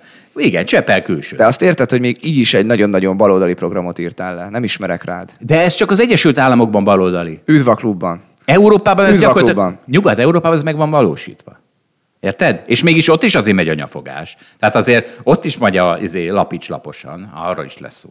De hát Zsolt, hát eh, ezt szeretné az a baloldal megvalósítani, akiket én egyébként nem tartozom oda szerintem, de, de te mindig beteszel ebbe a körbe, de egyébként te most átálltál. Hát erről beszélünk, alapjövedelem. De hát Most az a technikája mindegy, de hát eh, erről beszélsz. Ez Ez, alap- teljesen rendben van. Egyébként senki nem vár el többet. Én ennél biztos nem lennék baloldali, mint amit most leírtál. És tudod, hogy mi a baj ezzel hogy az alapjövedelemmel? Hogy most mutatjátok a példát, arra hogy nem szabad alapjövedelem, mert jön a lapics lapos a mozgalmatok, már nincs kedvetek dolgozni, most minden, most téged beraklak, ez van Balázs, ez van. Du- durva dolgok van. Igen, igen, itt már érezted, hogy itt valami nem klappol, de jó, igen. ez, hát igen, ez egy nagyvonalú, nagyvonalú podcast. Na figyelj, és, és igazából ez az egyik megoldás, tehát egy tök egyszerű logisztikai megoldás lenne, és ezt nem csinálják meg a politikusok. Ez nem, mindenféle csesztetését a gazdagoknak azt megpróbálják, de azt, hogy érted? Na mindegy. Na, de beszéljünk komoly dolgokról. Így van. Tehát Az utazás is beletartozik az alapcsomagba? nem tartozik, hát nyilván nem tartozik bele, és akkor elkezdtek majd nyafogni, hogy mi az, hogy én nem mehetek a Seychelles szigetekre. Tehát tényleg ez lesz. És tényleg ez van, hiszen már a felsőoktatás is ugye egy kicsit kérdéses. Ugye a felsőoktatás az elmúlt évtizedekben vált nagyon fontos a társadalom számára, mert addig egy, egy érettségivel kiváló életet le lehetett élni, mondjuk az Egyesült Államokban. És most már, hogy most már kell felsőoktatás ahhoz, hogy egy mondjuk úgy Instagram élhető életet éljél, ezért most már akkor a felsőoktatás is be lett szuszakolva. És akkor egy idő múlva be lett szuszakolva a utazás. Mi az, hogy én nem mehetek a Seychelles szigetekre? Mi az, hogy csak mostagon? Na figyelj, egyébként a, a másik megoldás az, hogy soha nem szabad a propaganda hatása alá kerülni. Ez is, egy, ez is egy jó megoldás. Nem szabad rettegni dolgoktól. Nem szabad migránsoktól rettegni, nem szabad klímaváltozástól rettegni, mindent a helyén kell kezelni, és 11 piros mezesnek sem szurkolhatsz, csak azért, mert elnevezték őket magyar csapatnak. Fú, itt sok frusztrációt kiadtad egyszerre. Így van. Na, Na, nagy részével egyébként egyetértek. És na, nagyon vicces, mert hát itt, itt úri, hozzák a muníciót. Tehát nem véletlenül hozsannáztam erről ennyit, mert szállítják a David Beasley. Szállítja. Ő a UN, az ENSZ World Food Program, mindegy, Igen. valami élelmezési program főnöke, mondta, hogy megnézte, hogy mennyit gazdagodott Mustegon, és azt mondta, hogy de hát ez nem igaz. Hát hát egy nap alatt 36 milliárdot gazdagodott, És azóta még egyszer annyit, csak arról már nem is beszélünk. Az a, még azóta eltelt egy hét mióta. Próbáljuk elhallgatni, mert mindenki el akarja venni szegény Mustegontól. a Igen, vigyá, Hát vigyázzunk, vigyázzunk erre a tíz nap alatt becsületesen megkeresett 70 milliárd dollárjára. Na erre is mindjárt lesz szó. Na és szóval, hogy azt mondta, hogy hát ha 6 milliárdot adnátok, akkor azt a 42 millió embert, aki gyakorlatilag mindjárt elhal, azokat meg tudnánk menteni. És a mustágon megkérdezte, hogy na jó van, apám, hogyha lerajzolod nekem, hogy hogy mented meg ezt a 42 embert, és átlátható... 42 milliót. 42 millió. És átlátható lesz az, ahogy elköltitek ezt a pénzt, akkor, te, akkor eladok. Holnap eladok Tesla részvényt, és utalom a 6 milliárd dollárt. Na most az ENSZ erre még elkezdett finomítani. Hogy jó, jó, jó, akkor nem meg, nem is tudom, mi, valamit elkezdett finomítani, de egyébként itt van egy nagyon jó izé. És ez a, az oktatáshoz csatolódik, amit az előbb mondtam. Tavaly, 2020-ban ez a UN World Food Program, ez 8,5 milliárd dollárt szedett össze adományokból, és most hat ér könyörög. Na most akkor a 8,5 ezek szerint nem mentette meg ezt a 42 millió embert, Lehet, hogy megmentett másik 50 milliót, ezt nem de, tudod. de nem egy... Nem tudom, Ja, értem, hogy már csak 42 millió maradtak, nem? Hát igen, igen. Ne, ez nem, ez nem. Ez Elon oldal- Musk verhetné az utolsó szöget az éhínség koporsójába. Ja, Hát nem tudom, Afganisztánban nem fognak eljutni, én az, attól tartok. Szóval úgy, ahogy az oktatásnál mondtam, hogy ha a 8,5 milliárdot nem sikerült úgy elkölteni, hogy megszűnjön az éhezés, akkor miért gondoljátok, hogy ez az újabb 6 milliárd, ez majd segíteni fog? Ugyanez ugye igaz az arra az oktatásra. És a nem, ezzel egyetértek, tehát amit az előbb mondtam, az, hogy megoldható, az tehát nagyon nem. Tehát valószínűleg ennek a határhaszna, hogy a pénznek itt nagyon-nagyon csökken. Tehát van, ahol könnyen fel tudod számolni, kevés pénzből, és ott ez már meg is történt, és van, ahol meg nagyon-nagyon sok pénzből sem lehet felszámolni. Egyébként a, mindegy, egy újságcikk összefoglalta itt ezt a levelezést, vagy twitterezést, és akkor top komment az a következő volt, próbálom most én is fordítani Zsolt, hogy te szoktad. Egyszerűen mi lenne, ha csak a kormányok elkezdenék etetni a saját embereiket, ahelyett, hogy fegyvereket és töltényeket vásárolnak. Ki vagyok már azokkal az emberekkel, akik állandóan a gazdagokat nézik, és nem a kormányokat. És egyébként én nem vagyok gazdag. Ez velem van. Ez kapta a top kommentet, úgyhogy Zsolt, hát mintha te írtad volna. Ez velem van ez a csávó. Jim Papazaglov, bemondtuk a nevét a Hold After House-ban, pólót nem fog kapni. Ez egy derékember. Igen, ő a Business Insider-en egy top komment. Egy intelligens kommentelő. De, hát- de nem egy csomó röhögnek rajta. Nézd meg. Azt megnézted, hogy hány röhögő, hát azért top komment. De ez, ez olyan, hogyha itt röhögsz rajta, akkor is egyetértesz szerintem, nem? N- nem tudom. Mert ez amúgy vicces. Jó, oké, nem tudom. Na figyelj, van egy, már nekünk is van egy top kommentelünk, és a Na de várj, egyébként tehát akkor az a probléma, nem, hogy egyébként végül is nem kapott választ Elon Musk. Dolgoznak a terven. Há, én remélem, remélem. Mert egyébként szerintem ez nagyon fontos, tehát nekem ez nagyon tetszett, hogy szerintem ez nagyon jogos volt ez a kérdés, és az is jogos volt, hogy akkor ott a Twitteren össze tudja foglalni ez az illető nem tudom hány sorban. Persze írhat több Twitter üzenetet, nem kell a 160 karakterbe beleférni, de ha már csak a 20 Twitter üzenet beleírja, már a lényegét annak, hogy ő hogyan gondolja ezt a megoldást, az, az szerintem az hatalmas dolog, mert akkor ez az egész kérdés egyébként ugye nagy figyelmet fog kapni, mert így is nagy figyelmet kapott. Hát most foglalkoznánk mi az éhezéssel? Nem. De Elon Musk most ezt, meg ez az úriember, aki a élelmiszerügyi osztályvezető, ez, ez, ez most segít ebben. De tudjuk, hogy valószínűleg ő is politikus, aki nem problémát akar megoldani, hanem... Ah, ezt nem mondanám. Nem, ez, de hát itt Lehet, van. hogy gyerekkora óta tényleg meg akarja oldani Afrikában az éhezést, és ez az álma. És most itt a lehetőség előtte. Az Te a meg politikus, lepolitikusozott, hogy ő is csak szavazatot akar maximalizálni. Az a baj ezzel, hogy az az ember, aki egész gyerekkora óta meg akarja menteni az éhezőket, az nem jut el a UN vezető pozíciójába, mert ő valami civil szervezetnek lesz a izéje, a alulfizetett munkatársa. Tehát ugye ez a baj, ez a baj a politikával. Jó, ez, egy, ez, ez baj, ez valóban. Na da, jó, most minden problémát ne oldjunk meg. Van egy, nekünk is van egy top kementelőnk, mert azért top, mert a, a, a legmenőbb helyen a SoundCloud-on szokott kommentelni, és ott ugye úgy lehet kommentelni, hogy ahhoz a másodperchez, amikor beszélünk, tehát mondjuk, ha most valaki ehhez akar hozzáfűzni, akkor ehhez tudja hozzáfűzni a kommentét. Na és ott szokott mindig, és ott, ott vitatkozok vele. Magyar Attiláról van szó, és ez is nagyon egyet tudok érteni ő, ezt ő írja, ez a világ leggazdagabb embere, egy, egy nap alatt a legtöbbet kereső ember, stb. Megfogalmazás nem ugyanaz az irítség generáló hazugság, amivel a politikusok is hergelik a népet. Nem értek a lovakhoz, de szerintem attól, hogy aznap ilyen áron adták, vették a részvények kb. 6%-át, attól még Egonnak egy huncut garassal sem lett több pénze, vagy igen? És teljesen igaza van, tehát, hogy... Hát amúgy nincs igaza. Hát de igaza is van, meg nem is. Tehát ez olyan, mintha ha az ingatlan áram fölmegy, tehát fölmegy a házam ára, akkor több hitel tudok rá fölvenni. Tehát egy, egy, egy, van egy nagyon kézzelfogható csatorna, amin keresztül meggazdagodtam, mert hiszen egy csomó hitelt föl tudok rá venni, többet tudok, és akkor azt el tudom költeni. Tehát valahol meggazdagodok azáltal, hogy az ilyen vagyon tárgyaim, amiket nem akarok eladni, azoknak is fölmegy az értéke. Tehát egy jól működő pénzügyi piacon e- ez megoldható, hogy ez konkrét gazdagodás legyen, de az abban igaza, hogy nem tudná Mustegon holnap az egész Tesláját eladni ezen az áron. Hát de pont a legrosszabb példán keresztül próbáljátok ezt szemléltetni. Hát a, nincs igaza a kommentelőnek. Pont, hogy a Tesla részvényekben óriási a forgalom, és az igaz, hogyha most az Elon Musk bejelenteni, hogy előre, hogy el fogja adni a részvények felét, akkor valószínűleg bezuhanna az árfolyam, és nem tudná itt eladni. De szerintem ő egyébként ezt megteheti, hogy egyik nap a forgalom nagy részében benne van, és eladja, nem tudom, a részvények a negyedét, mert tényleg, a, tehát ugye er-, erről szoktak lenni, hogy a Tesla tulajdonosok azok nem tudom, néhány nap alatt lecserélődnek, mert akkora a forgalom benne, annyira, annyira nagy a hype a papírban. Hát pont egy ilyen részvényt lehet a legkönnyebben eladni, az persze fontos, hogy Elon Musknak pontosan ugye hány százaléka van a tesztában, ezt most nem tudom. Szerintem nem tudom mennyi, 20 százaléka van, vagy nem tudom mennyi. Na mindegy, ezt az ingatlanodat nem tudod olyan gyorsan eladni. Balázs, egy picit time, egy picit time, jó? Most, most itt sajnos belegabajottam a számokba, tehát egy milliárd darab részvénye van a Teslának. Körülbelül igen. és egy nap 20 millió forog.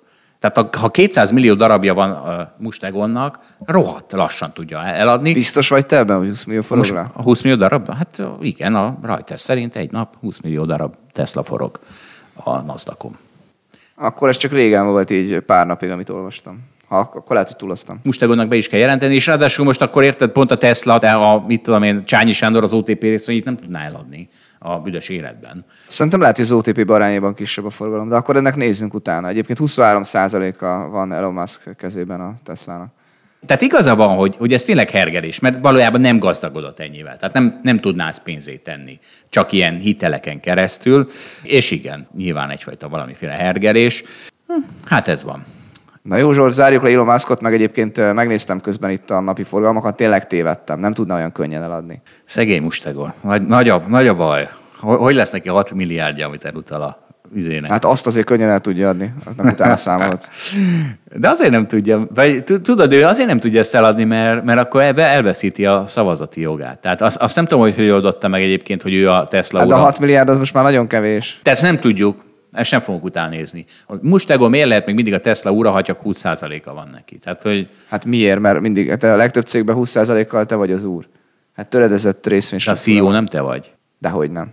Hát 20%-kal. Hát gondolj bele, ha nincs másik nagy tulajdonos, akkor 20%-kal te vagy a mindenes. És ez egy csomó, csomó részvénynél így van. Amiket Na én jó. elemzek, azoknál egy csomó esetben így van. 20%-kal te vagy a legnagyobb tulajdonos, te nevezed ki az igazgatósági tagokat. Jó, Kész. Balázs, álljunk meg egy kicsit. Tehát ha lement 20%-ig, innentől kezdve kitette magát annak a veszélynek, hogy valaki összeállnak, és 21 százalék, és ki, kiebrudalják őt. Tehát ezt, ezt nem hiszem. Ez így van, ez így van, potenciálja van neki. De nem, hanem szerintem vannak ilyen izék, aknák. Tehát, hogy az ő 20%-ában meg vannak aranyrészvények, vagy nem tudom ilyen. Tehát, hogy ugye ilyenkor még beleépítenek ilyen, ilyen aknákat, hogy bár csak 20%-a van, azért őt senki nem szavazhatja le. Ilyet sokszor láttunk a magyar tőzsdén hát is. meg val- ő hajtja fel az árfolyamot, az ő személye. Ha kirugod, mi lesz? Ez csak a te avokádó szemléleted, de jó, Warren Buffettet hát nem te szoktad mondani, hogy a hit viszi fel a Tudom. papírokat, nem a fundamentum, hát akkor most itt fogadd el, hogy Elon Muskot innen kirúgják, akkor le fog menni a Jó, igaz, van, egy Tesla részvény ez igaz, egy Volkswagen kevés. Tőzsde elveszíti legnagyobb influencerét. Na, hát Trumpot se veszítettük el, pedig azt hittük Jó, elveszítettük. igen, nem veszíti el a teljes tőzsde, csak a Tesla. Na figyelj, visszatérjünk a milliárdosokra. Hát szegény Szegény Charlie Munger, ugye ő Warren Buffett jobb keze. Egyrészt már itt csesztettem a halottak napjával kapcsolatban megszokásokat, meg az a nekem a legjobb jár Squid Game propagandátok. Az történt, hogy van egy campus, egy egyetem, nem tudom melyik egyetem, tök mindegy melyik egyetem, ahol 1,4 milliárdért építenek egy kollégiumot. Ebbe 200 milliót belerakott Charlie Munger, a szájától vonva el a kaviárt, és csak azt mondta, hogy viszont akkor az ő tervei szerint kell, hogy fölépüljön, és az ő terveiben az van, hogy a szobák 94%-ában, ahol a, a tanulók laknak, nem lesz ablak. És hát egy építész tiltakozásként kilépett ebből, hogy akkor ő ebben nem vesz részt, ez egy, ez egy emberkísérlet.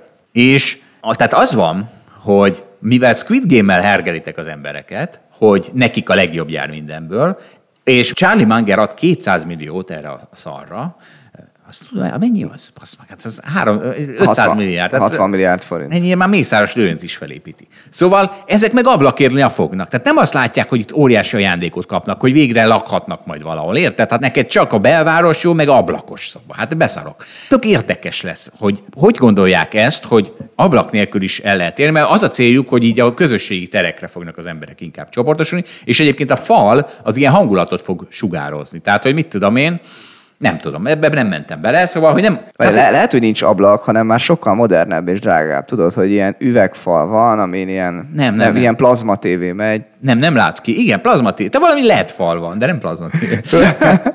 Tudjuk, már plazma tévé nincsen, de, de, de, de mégis most már hozzászoktunk ez a szóhoz.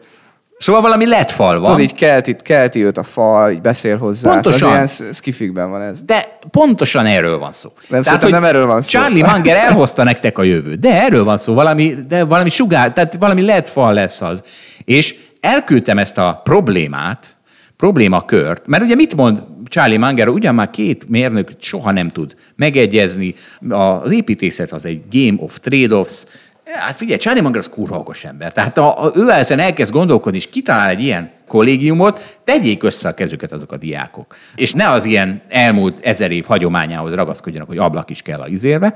És képzeld, elküldtem ezt egy ilyen aktív menőépítész ismerősömnek, hogy mi erről a véleménye, felháborodva írt vissza, hogy hát Magyarországon ez, ez be van tiltva, ott ezt nem csinálhatná meg. És akkor visszatértünk ugye az Uber, meg a engedélyeztető iparág problématikájához, mert az Amerikában ezt meg lehet csinálni. Azt mondja, hogy Magyarországon nem lehet olyan szobát csinálni, ahol emberek laknak, és nincs ablaka. De Charlie Munger megcsinálhatja, és ugye az történt, hogy így aztán ettől a mérnök ismerősömtől megköszöntem a produktív vitát, és úgy köszönhettem el tőle, hogy oké, okay, boomer, na, mindig nagyon örülök. Én, mert hát ragaszkodnak ezek, ezek a hülyeségekhez, hogy ablak kell, és figyelj Balázs, te, te, te például tévét nézel többet, vagy az ablakon nézel ki otthon többet?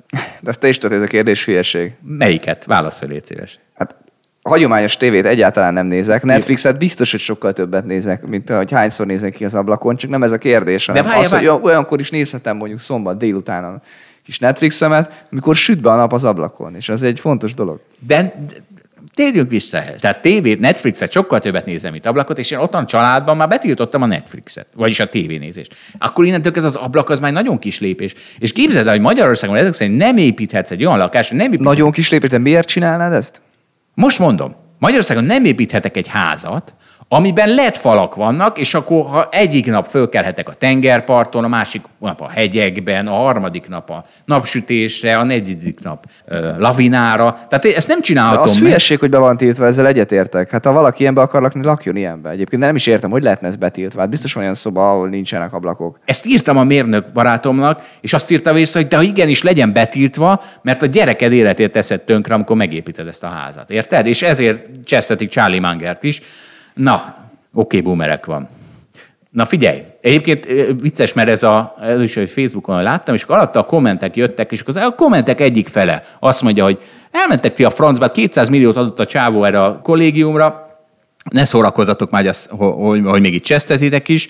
A, Másik, mert ugye Charlie Magernek az volt a fő üzenete, hogy értek, én inkább lennek, leszek milliárdos, mint hogy mindenki szeressen engem, úgyhogy engem nem érdekelnek a tiltakozások. És a, a másik kommentelő pedig azt, hogy ezek nem zárják ki egymást. Tehát lehetsz attól még hogy milliárdos vagy, attól nem kell seggfejnek lenni. Tehát attól még lehet, hogy szeretnek emberek. Szóval nagy a vita a Facebookon, és ez azért jó, mert pont erről beszélgettünk Somi Batival, úgyhogy most akkor bevágjuk azt a beszélgetést, ahol ajándékozás meg adakozás témában beszélgettünk Somogyi Botondal, ugye aki a múlt héten is szerepelt nálunk, mert nagyon idevágó az ő, az vele folytatott beszélgetés. Somi Botival beszélgetünk most egy kicsit ilyen karácsony ajándékozás témában, mindegy, mi is az apropója. Hmm, azt, azt lehet, hogy használjuk majd, vagy nem használjuk, mindegy. Na figyelj, Boti, a következő cikkbe botlottam pont a Facebookon, BBC News rakta ki, Hugh Grant 10 ezer fontot, az mennyi? Az 100, az 4 millió forint, vagy 4 millió forintot adott egy, ilyen, egy olyan cseritének, ami a fűtési gondokat oldja meg, és ha megnézem alatta a kommenteket, akkor kommentek fel azt mondja, hogy de rendes ember, ez a Hugh Grant. A kommentek fele azt mondja, hogy elmenne, elmenjen a fenébe Hugh Grant, mi az, hogy ő a tízezer fontot, ráadásul még ki is rakja a BBC-re. Hát hogy van ez? Ez olyan neki, mint hogyha én adnék egy fontot a hajléktalannak. Így van, ez, ilyen, ilyesmi kommentek vannak a, a Facebookon. Igen, sziasztok! Köszönöm, ez egy kedvenc témám, és szerintem nincs az az időkeret, amit ne tudnék erről beszélni. Hát igen, erről nem írtam cikket, de majd fogok szerintem nem sokára, sőt lehet ennek kapcsán. Nálam ez úgy merült föl most a napokban, hogy ugye minden év végén ügyfélkapcsolattartóként azért itt kapunk is, megadunk is ajándékokat, és, és az egész kérdéskör nyitott ajtó, főleg akkor, hogyha valaki megkérdezi tőled, hogy ön hogyan adományozzon, mert mi a véleményed erről, mert neki van szándéka, vágya, és akkor, akkor mit csináljon, és nagyon, nagyon nehéz jó tanácsot adni. Voltam egy üzleti rendezvényen nem olyan régen, és a több cégvezetővel beszélgettünk, és ez is szóba került, és baromi nehéz rendesen ajándékozni, úgy, hogy az tényleg ajándékozás legyen támogatás, és ne pedig érdekből történt átadás, mint például a Hugh Grant. Amikor én szoktam kapni egy kártyát, egy üdvözlőlapot, jobb esetben képes lapot, amire rá van nyomtatva, hogy kedves Potond, a karácsonyi ajándékozásra fordított keretünket idén átadtuk az XY Charity Kft-nek, vagy alapítványnak, és ezzel a képeslappal szeretnénk megköszönni egész éves közreműködésedet, barátságodat, stb. És akkor még, még az a véleményem, hogy ezek ilyen könnyen kipipálták, outsourcolták, kiszervezték ezt az ajándékozást, bár meg, más meg azt mondhatná erre, hogy hát milyen hatékony és milyen okos gondolat, és nem felesleges hülye ajándékokra szórják el évvégén a pénzt, csak hogy az ajándékozásnak az egy legfontosabb eleme szerintem a személyesség, a meglepetés, a jó érzést, amit okoznak a másikban. És amikor én nem kapok semmit, csak egy képeslapot, mert az én ajándékomat más kapta meg, akkor, akkor nem, érzem, nem vagyok olyan boldog. De nem gondolok itt nagy ajándékokra, csak arra, hogy ezek megsporol, ezek, ezek lusták voltak, és csak sokkal egyszerűbb volt nekik átutalni 10 millió forintot egy izénak, Kft-nek, vagy alapítványnak, vagy bárkinek, mint annak az ezer partnerüknek kiküldeni egy üveg palack bort, vagy mit tudom én, jogos, a hallgató mondhatja azt, hogy boton nincs elég palackborod, meg nem tudsz magadnak Hát na ez az boton. Hát folyton minden év végén kapogatjuk a palackborokat, meg a izzéket. Tehát én nekem ez tökre szimpatikus. De a kedvesség, az energiaráfordítás, tehát az, hogy be van csomagolva, hogy elküldik, hogy gyötrik magukat azért, hogy meglegyen időben, és ott is, úgy is, olyan minőségben. Hát én megőrülök, Boti. A feleségemmel szoktam ilyeneket beszélgetni. Nem is tudom, volt egyszer olyan beszélgetésünk, hogy azt csinálta, hogy valakivel, aki külföldön volt, küldtek egymásnak törülközőt. És mondom, hát ez milyen hülyeség, hát miért nem vett mindenkinek magának egy törülközőt? Hát ez milyen hülyeség, de te is akkor pont ez, a, te azt mondod, hogy de az a jó, ha mindenki küld a másiknak egy törülközőt, mert hiszen akkor benne van a, a személyesség, meg a kiválasztottam számára, meg stb. Igen. Hát én egyetértek a Botondal Zsolt, mit nem értesz? Hát, hát izgalmas az, hogy milyen színű törülközőt választott, honnan választotta, ennek van egy értéke. Az a bajom ezzel, hogy... Neked ha... nincs értéke, Nekem nincs. Van. Ne, nekem... Hát, de te kilógsz, kilógsz. Algoritmus vagyok. De törő, ah. nem, nem tör, ez a törődés, de mondok egy példát, hogyha karácsonykor te kapsz egy ajándékot a nejettől, mit tudom én, amit nem szeretsz. Mit tudom én, szövetzsebkendőt, mondjuk egy hülye példát, és ezzel ellentétben látsz, hogy nem kapsz semmit, a nejed azt mondja, hogy megőriztem a pénzt, és majd elköltjük okosan máskor. Karácsonykor ajándék nélkül lenni nem egy jó érzés szerintem. Mi a véleményed erről? Ha nem kap semmit, mert azt mondja a család, hogy hülye ajándékok helyett a pénzt megőriztük, és majd máskor elköltjük. Hát én, én, én szerintem én ezt nagyon jól elviselném, ezt a izét. Hát nem pont ezt, hanem de hát akkor megbeszélnénk el. Zsolt, én hangodon hallom, hogy egy kicsit te is megtörtél ott. Nem lenne semmi ott a, nem lenne semmi ott a karácsonyfalat, azért egy az, az algoritmusban megjelentek az emberi érzelmek. Ez a szövet zsebkendő hiánya, ez, ez kicsit szíven ütött, na lássuk. de, de komolyan, tehát ugye egy vacak ajándék hiánya is. Ez a felkiáltó állítás, hogy még a vacak ajándék is hiányzik az embernek. És ugye amikor kapok egy ilyen képeslapot, akkor ő óhatatlanul azt érzem, hogy ezek az emberek nem vették a fáradtságot, hogy az 500 vagy 1000 partnerüknek csomagoljanak, kitaláljanak, megvegyék, szervezzék, kiszállítsák, hanem legyintenek rá, nesztek. És én ettől tudok élni, hogy nem kapok tőlük semmit, de ez provokatív. Ez. Akkor ne kapjak semmit, akkor még egy képeslapot csak kapjak, mert a képeslap arra való pont, hogy fényezzék magukat, hogy mi ilyen kiválóak vagyunk, ilyen szuperek vagyunk, hogy ennyire környezetudatosak meg minden. Na ez az. Ez, tehát ezzel fényezik magukat, és ez egy marketing tevékenység, de akkor én ne legyek a marketing tevékenységük része, akkor, akkor, akkor ne küldjetek semmit, és akkor én tudom, hogy azért még szerettek engem, csak nem küldjetek semmit. De egy képeslappal nem vagyok kielégítve. Ajándékozást illetően. Kemény az élet. A másik pedig az, hogy ugye tehát ha az ember megszokja, hogy minden évben szokott kapni valamit, és a következő évben nem kapja meg, vagy, vagy, vagy csak egy képeslapot kap, akkor, akkor az hiányzik az embernek. Ugye ez az egyszer szívesség, máskor kötelesség, ugye sajnos ez így van, hogy, hogy, hogy akkor adnod kell máskor is. Egyébként ez érvényes nem csak ebben a mindenféle más adományozáskor is, hogy nehéz helyesen adományozni, mert most ha karácsonytól elvonatkoztatunk, már az ünnep karácsonytól elvonatkoztatunk. És gondoljatok bele, hogy tegyük föl, van valami, nyertek a lottón, vagy van egy csomó pénzetek, és akartok adni valakinek valamit, akkor hogyan támogassatok valamit, hogy hasznos legyen?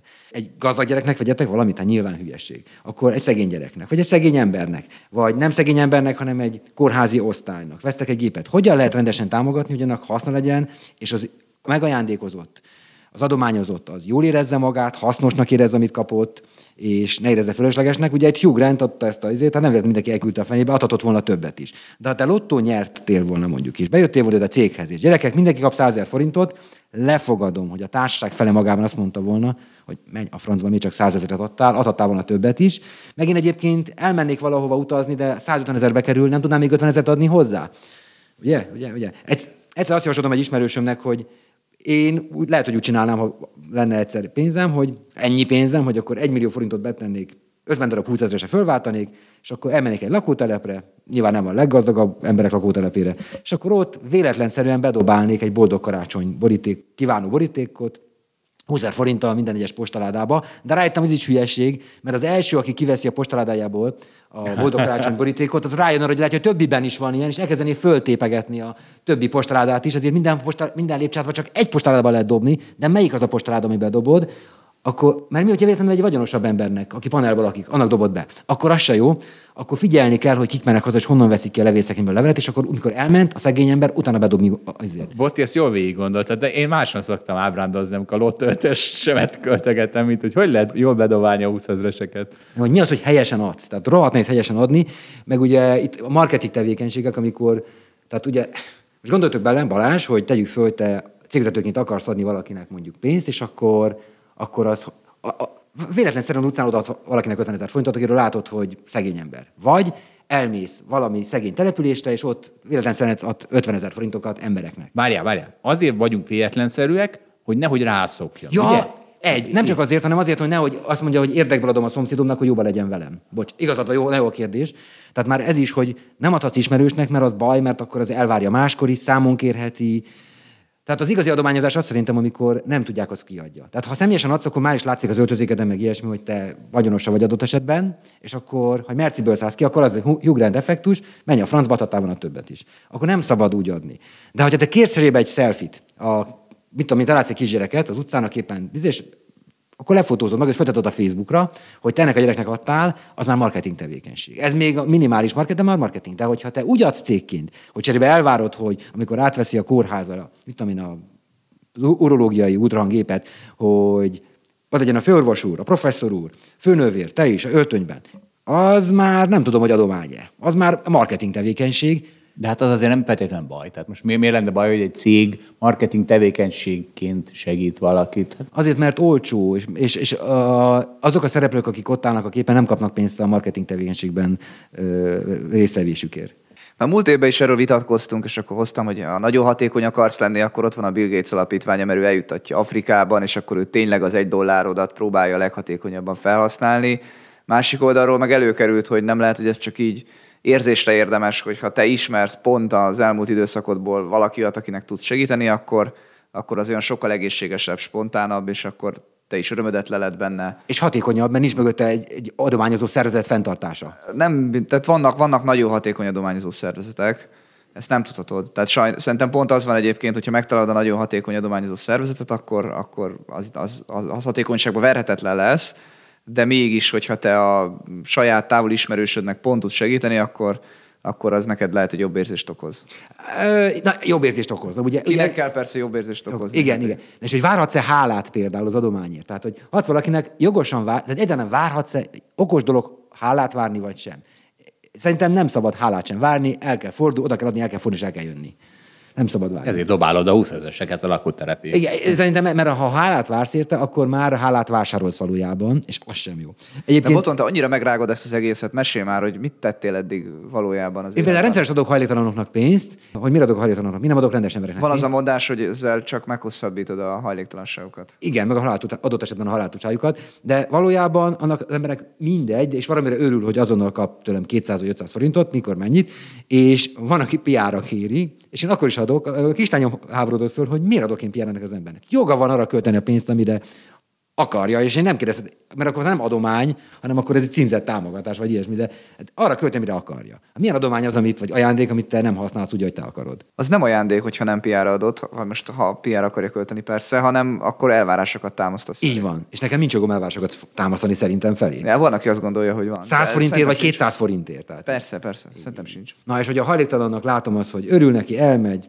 egye, oldja meg, oldja meg. Ennyi egy kicsit segítettem neki, aztán de akkor még a lakótelepi buszreseket még nem próbáltad ki gyakorlatban. Nem, nem, nem. De én azt javaslom egyébként a, az igazán vagyonos embereknek is, akik tényleg adni akarnak, és érdek nélkül, és a megfelelő helyre, akkor muszáj ilyen véletlenszerű dolgokat választani, mert valószínűleg jobban célba és nagyobb, nagyobb örömet okoznak vele. Persze, és akkor következő galiba, hogy valakinek bedobnak egy 20 ezerest a postálájába, aki egyébként igen szegény ember, és annak a 20 ezer forintnak rengeteg célja lehet, és fölidegesíti magát, mint nálunk a vagyonos emberek, hogy ezzel csak foglalkozni kell. Mikor nem volt 20 ezer forintom, akkor nem tudtam gondolkodni, mit vegyek rajta. Most meg annyi mindent tudna venni rajta, miért nem dobod még egy 20 ezres, és akkor megoldottam volna. De Könnyebben. Ott legalább nincs, nem tudja, kire haragszik, ugye? Ja, Ez ja. megvan az előnyük. Ja. Ja, de, de, de, de tehát a, na, szóval az adomány is baromi nehéz dolog, és én azt javaslom, hogy közvetlenül, személyesen adományozzanak, és ha lehet, ne karácsonykor csak, hanem inkább rendszeresen.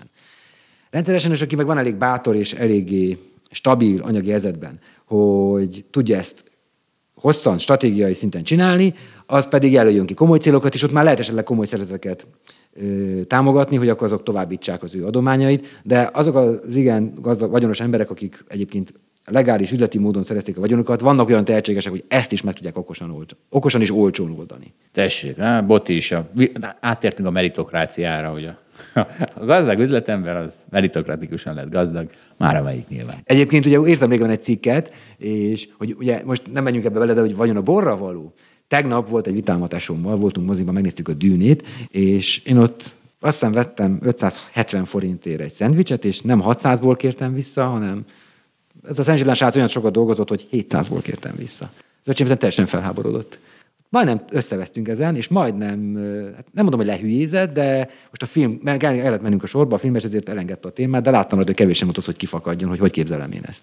Hogy 130 forintot boravat adtam egy 570 forintos szendvicsre, Semmi, ez srác jó fej volt, baromi sokat dolgozott, lát, hogy tök fáradt, nekem meg most majdnem mindegy volt, hogy vagy 200 vagy 300 forintot ad vissza. Ez állam úgy szokott alakulni, hogy amikor, amikor úgy valamiért ugye több pénz áll a házhoz, mondjuk egy jó éved volt a tőzsdén, vagy valami, akkor, akkor én is szórom a borravalót.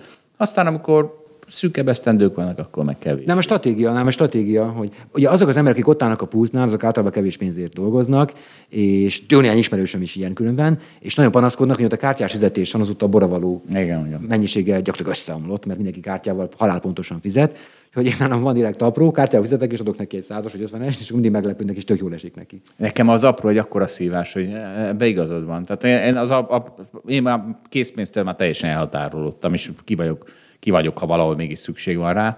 Úgyhogy valóban ez a bóravalózás is kevésbé megy már. Egyébként derítsetek már ki, miért vagyok ilyenkor balek? Az az ember, akinek adok ilyenkor hülyének néz engem, hogy adok neki valót? Nem, hát azért vagy balek, mert túl sok pénzt költöttél. Költöttél volna kevesebbet is. De nem, lehú, lehúztak, lehúztak, lehúztak. De nem húzott le, mert én adtam tudom, magamtól. Tudom, de ezt erre utal a dolog. És látod, hogy a srác örült neki. De, de és megköszönte. Érted, hogy miért gondolják az emberek, hogy Balek, Balek az, aki sok. Én megmondom miért. Na. Szerintem azt hiszik, és Vagy mindig bocs, ezt... érzelmi nyomásra reagáltál. Hogy nem, kell... nem volt érzelmi nyomás, nem volt érzelmi nem. nyomás. Én szerintem az van, amit so, amivel sokszor belebotlok, hogy azt hiszik, hogy ez a mozi. Tehát az a szemét mozi, az már úgyis letépett téged, és hogy még az az ember is csak a mozi. Tehát, hogy érted, egy blokként kezelik ja. a mozit, meg a, meg a kiszolgáló személyzetet, és hogy akkor te még több pénzt adtál a mozinak, és nem, és nem gondolja végig, hogy nem, ezt most nem a mozinak adtad, ezt most annak az embernek a zsebébe adtad. Én talán ez lehet mögötte. Egyébként pont e, én így szoktam azt a borravalozást megcsinálni. Akkor kell borravalozni. Tehát például, hogyha egy masször házhoz jön, egy teljesen egyéni masször, annak sose adok borravalót, mert ő pont annyit kér el, amennyit akar. Ha viszont bemegyek egy tájmasszás szalomba mondjuk, na ott viszont kötelező. Mi van, Boti, vannak rendes helyek. Érdekes példát mondtál. Van, hát az van itt szemben. Jelzem, mert sokan fogják hallgatni ezt a beszélgetést. Ezek van? Én, én, még sosem voltam masszőnő, se ilyennél, se olyannál. Jézus úristen. Na szóval, hogyha bemész egy olyan helyre, ahol, ahol ugye az van, hogy, hogy, hogy központi hely, és ők osztják el az embereket, akkor ott viszont muszáj adni a tájmasszörnek borravalót, mert ott, mert ott nem ő kapja a nagy pénzt. Tehát, hogy én, én, én így teszek különbséget. Tehát, hogy a benzinkútnál a de nem, a benzinkutas az már nincs. Vagy nem tudom. Van, van, van, van, van. És jön is, csak Mi van? biztos mindig lepattint. Igen, mindenki, mindenki hát oda lép, csak majd mondod, hogy te csinálod magadnak. Igen. És akkor azzal tudja, hogy nem akarsz borra valót fizetni. Nem vagy balek. Igen, de egyébként tök igazad van, mert kíváncsiak, hogy egy MÁV pénztárnál például, vagy a Volambus pénztárnál hányan adnak borra valót a pénztárosnak, aki ugyanolyan sokat dolgozik, mint a szendvicsárolós rác. Sőt, többet. Hát nyilván nulla ember adnak. Igen, nulla, ott, ott nem adnak borravalót. Igen, tényleg igazad van. Na mindegy, és én, én gondolom, hogy, a, hogy egyfajta ajándékot adok ezeknek az embereknek, mert, de mondjuk én, én akkor, akkor szoktam csak adni, hogy elégedett vagyok mondjuk, és akkor ez mégsem, mégsem ingyenes volt, hiszen ő, vártam tőle egy pluszt, amit megkaptam, és ezért adok neki plusz pénzt. De Ugye az a kérdés például, hogy a szegény ember jogosan várja el, hogy minden évben valaki, bárki ide támogassa őt. Hogy, hogy, tehát, hogy várhat-e úgymond borravalót a szegénységi szolgáltatásáért? Ezt nem is értem. Te ezt érted, Balázs? Zsolt, Zsolt meritokráciájában nem, nincsenek ilyenek. Nem értem, tanult volna. Nem, tehát most még egyszer nem magadból indulj ki, meg a kedves hallgatós abból induljanak ki, hogy ők elvárnák-e, de van egy tényleg anyagilag nyomorult helyzetben levő ember, akinek életében nincs, nem is lesz esélye arra soha, hogy kitörjön a keretei közül, hogy ő joggal várhatja el, hogy egy vagyonos ember őt támogassa, bármilyen, tehát nem ugyanaz a vagyonos ember, hanem bármelyik vagyonos ember is, ha kapjon egy ajándékot, akkor még csak hálásnak se kell lennie, tudomásul veszi, zsebbe teszi, és igyekszik a reményeink szerint okosan felhasználni, de el is szórhatja cigire, piára, mint például a. Ezt tudod, hogy, hogy hogy megy ez a felfogás? Ez a, úgy megy ez a felfogás, hogy úgy, úgy magyarázható, hogy azt gondolja, hogy te olyan szerencsés voltál az életben, akár tőle magadtól függetlenül, és ezt tudjuk, hogy igen, tehát a rengeteg szerencsés ember, akár mi is, rengeteg szerencsében is részesültünk, hát már csak azzal, hogy hova születtünk nyilván.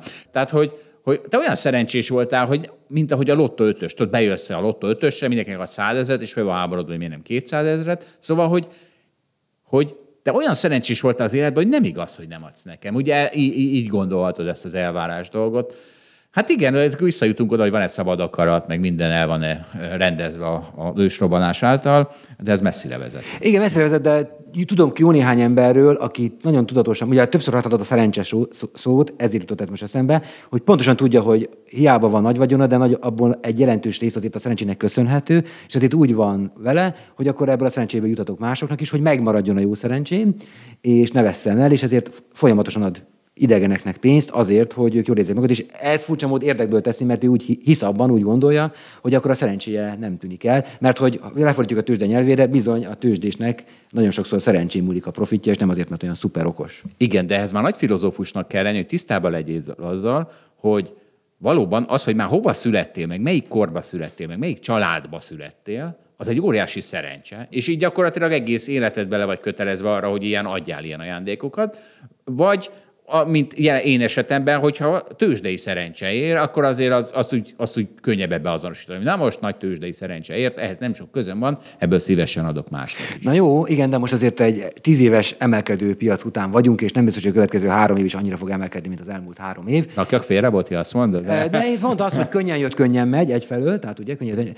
de azt látni kell, hogy például vannak a lakástámogatások. Tehát most mindenki szeretne élni a szerencséjével, hogy de jó, hogy ilyen szerencsés világban vagyunk, hogy a visszatérést kapunk, csokot, mindenféle támogatást, ömlik a pénz, és az emberek ezt úgy gondolják, hogy ez örökké fog tartani, és ezért úgy is költik el. Könnyen jött, könnyen megy, könnyebben költik el. Egyébként értelmes célokra, csak nem értelmes áron, és ezért brutál ármelkedést okoznak maguknak egyébként, hogy ez helyes és jó hozzáállása. Ugye, de itt a leghasznosabb, a legfontosabb érzet mögött az, hogy de jó, hogy nekem most van. És ez örökké meg lesz nekik, hogy nekem van. De amikor majd elbukják, akkor viszont majd ez egy nagyon sanyarú dolog lesz, és visszatérve a, a Squid Game, ez a neve, ennek, hogy ugye nagyon sok most hitelt felvevő ember nem fogja tudni soha visszafizetni a hitelét. Ő ezt még nem tudja.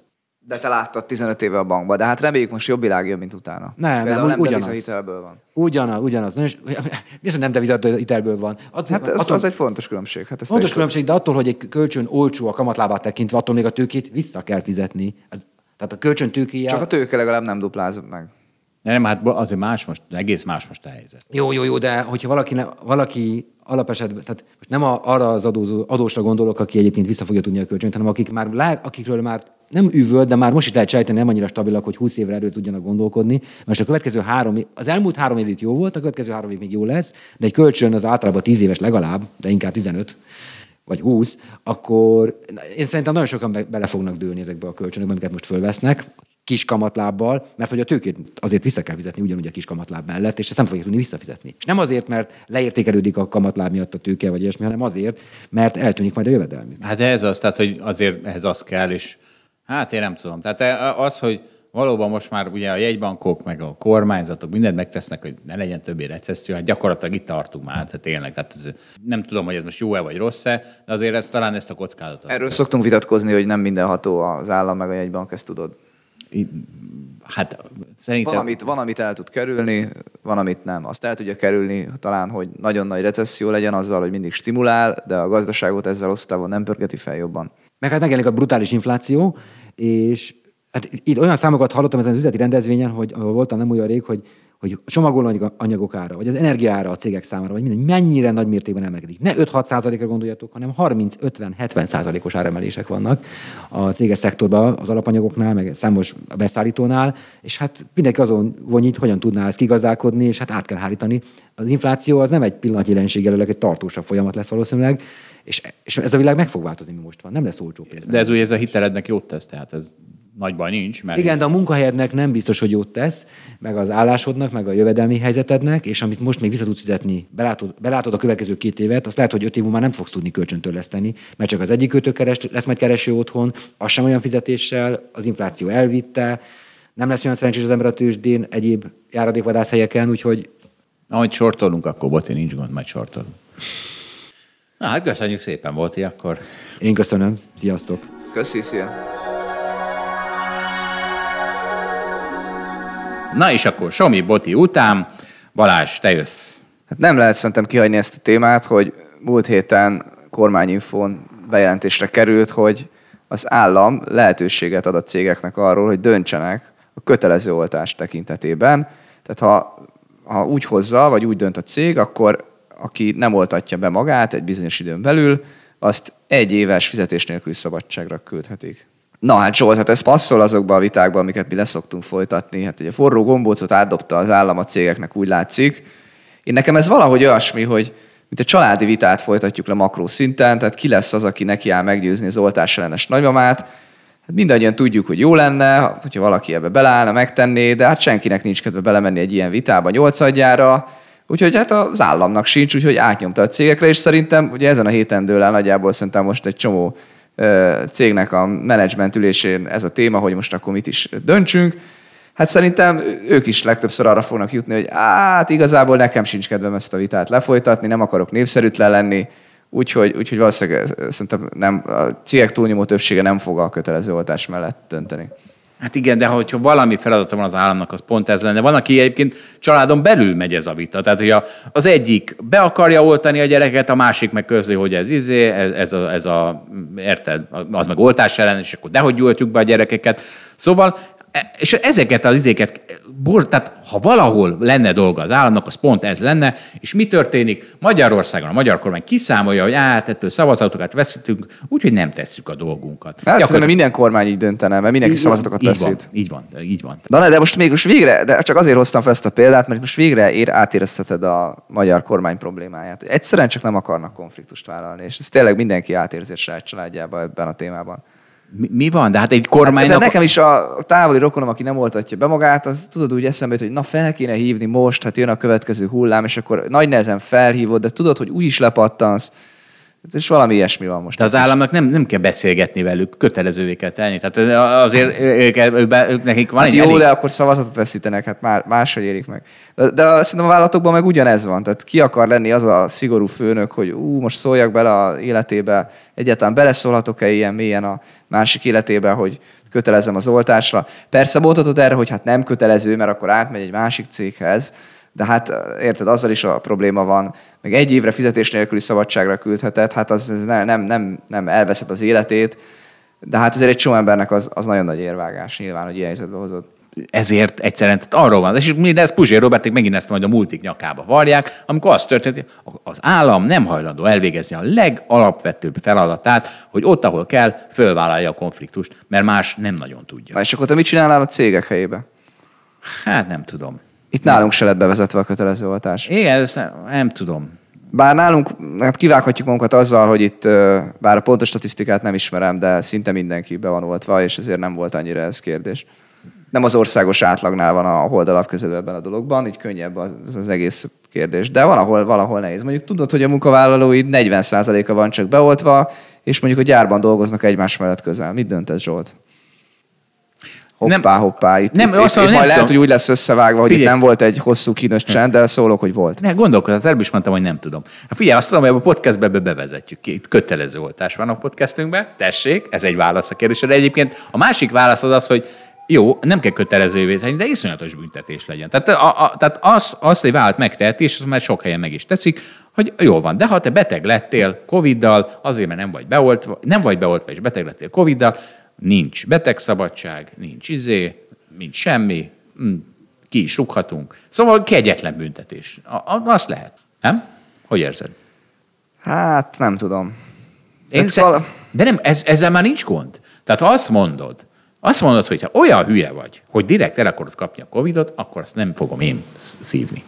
Hát én szerintem... Persze, ez, ez jogod van, ez jogod van. Csak látod, hogy másik oldalon, hogyha az, az ember nem dolgozik, meg nem kap fizetést, akkor az is nagyon nagy probléma. Ja, mert megy a Squid Game-be. Hát ez van, a gyerekek, választatok. Oltás, vagy koronavírus és Squid Game. De szerintem, így már egyre jobban állunk, nem? igen, igen. Tehát, ha így, nyom, így támogatta volna a kommunikációjával a kormány az oltást, akkor már mindenki be lenne oltva.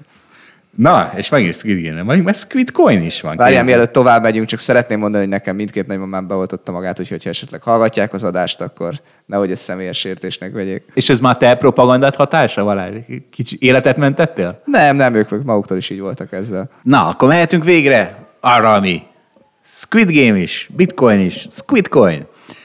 Hú, ennek megint két szála van, és egyből összeakadtam a két szálban. Szóval, hogy az történt, akkor erről elmondom, hogy egy Squid nevű coin létrejött, mindenki beleugrott, mert hogy a Squid Game mennyire népszerű, fölment a fene tudja mennyire, aztán kiderült, hogy a, a founderek, anonim founderek, azok kivettek két és fél millió dollárt a cryptocurrency-ből, úgyhogy száz százalékot esett. Ilyet ritkán látunk, lenullázódott az árfolyama. De ez ilyen igazi Squid Game-es volt, megfelelt a sorozatnak. Mert ugye igazi átverés történt valószínűleg. Egy valaki nyert, mindenki bukott, rögtön mindent. Jó, Na, hogy még nem lőtték le őket, a befektetőket. Igen. Minden, aki bukott a Squid Coin-on, az gondoljon arra, hogy ez a Squid Game is lehetett volna, mennyivel jobban járt így. Na, ez viszonylag gyakori. Tehát a, ez Dávid is szokta mondani, hogy ez a coinok, meg a kriptovilág, az egy ilyen vadnyugat, ahol farkas farkasnak a Squid Game-je. Hát most ez történt. Hát itt, itt, itt csúnyán föl lettek ültetve emberek. Ez az egyik szál. Hogy ez azért sokszor megtörténik, csak most ez, ez, ezzel most mindenki törődik, mert Squid, Squid Game, vagy Squidnek hívták. Tehát azért ez sokszor volt. pláne- Érezték ezek a coinosok, hogy mit kell csinálni. Pláne ugye a, a, a még durvább években, amikor ICO, ICO hátán jött, és, és a 90%-uk az átverés volt, de lehet, hogy a 99%-uk. Na és ez az egyik szál. A másik szál meg az, hogy a korreláció nem kauzáció. Tehát, hogy amikor ezentúl ezt fogom mondani, hogy a nők nem azért keresnek kevesebbet, mert nők, hanem mert a háttérben van egy ok, ami a nőkre is jellemző, meg a keveset keresőkre is igaz, akkor mindig idéz, mindenki nyugodtan gondoljon a Squid Game korreláció, nem kauzációra, hogy a Squid Coin nem azért ment föl, mert mi itt egy hete beszéltünk róla, bár akár még úgy is tűhetne, hanem mert van a háttérben egy közös magyarázó ok. Na figyelj, a Squid Game mentalitás, meg Charlie Munger után, hát megint fölbukkant ez a lapics laposan mozgalomatok, amit, amit már ugye egyszer már kiborultam, az a lying flat, hogy a mostani milleniálok, azok úgy, úgy nem szeretnének annyira dolgozni, ők inkább egy kicsit úgy hátér, tehát hogy, na mindegy. Megint megjelent a Bloombergen egy cikk. Természetesen egy, egy milleniál lány írta. Nem tudom, hogy kerülnek ők a Bloombergre, Balázs? Ráadásul ilyen, úgyhogy már ők is elég idősek ahhoz, hogy a Bloombergre írjanak cikket. ez durva. De tudod miért? Mert a propagandába beleélik. Mert olyan hülyeségeket írt. Tehát először is ugye azzal indította a cikket, hogy, hogy cseszteti a boomereket. Mert ők mit mondanak mindig? Jaj, ezek a millenniálok már megint nyafognak és lusták. Hát pontosan ezt, ezeket mondogatjuk, igen. Ezúttal kimernek lépni a munkahelyükről. Ugye az Egyesült Államokban a quit rate az ilyen all-time high-on van. Soha nem mondtak fel ilyen sokan folyamatosan. De hát ez csak arról szól, hogy, vagy részben arról szól, hogy nagyon terített a munkaerőpiac, és nagyon jó alkupozícióban vannak a munkavállalók. Tehát, hogy folyamatosan kilépnek a munkahelyükről a burnout miatt, tehát a kiégés miatt, és nem értik, hogy ennek milyen pénzügyi következményei lesznek ennek a kilépésnek, meg annak, hogy lapítanak laposan, tehát, hogy képzeld, van egy ilyen hatos csatem, hat fiú barát van benne, és pont a kiégésről beszélgettünk tegnap este. Na, mindki vagytok égve, Balázs, mi van veletek? Nem, nem, a, senki nem írta, hogy ki lenne égve. Az egyikünkről azt hittük, de csak félreértés volt. na tessék. De várjál, viszont kaptam egy nagyon jó definíciót a kiégésre. Szerintem ez egy létező dolog, és annál több, hogy fáradt vagy és rosszkedvű, mert az az egyik tünete, hogy folyamatosan bármennyi alvással is így érzed magad. Olyan dolgokon észleled, hogy nem tudsz elolvasni egy rövid e-mailt sem, nem tudsz feladatokra koncentrálni, nem tudsz rendesen aludni sem, mert például a munkán kattogsz, ingerlékeny vagy, és aztán jönnek a fizikai tünetek, például gyomorrégés, migrénes felfájás, ekcéma.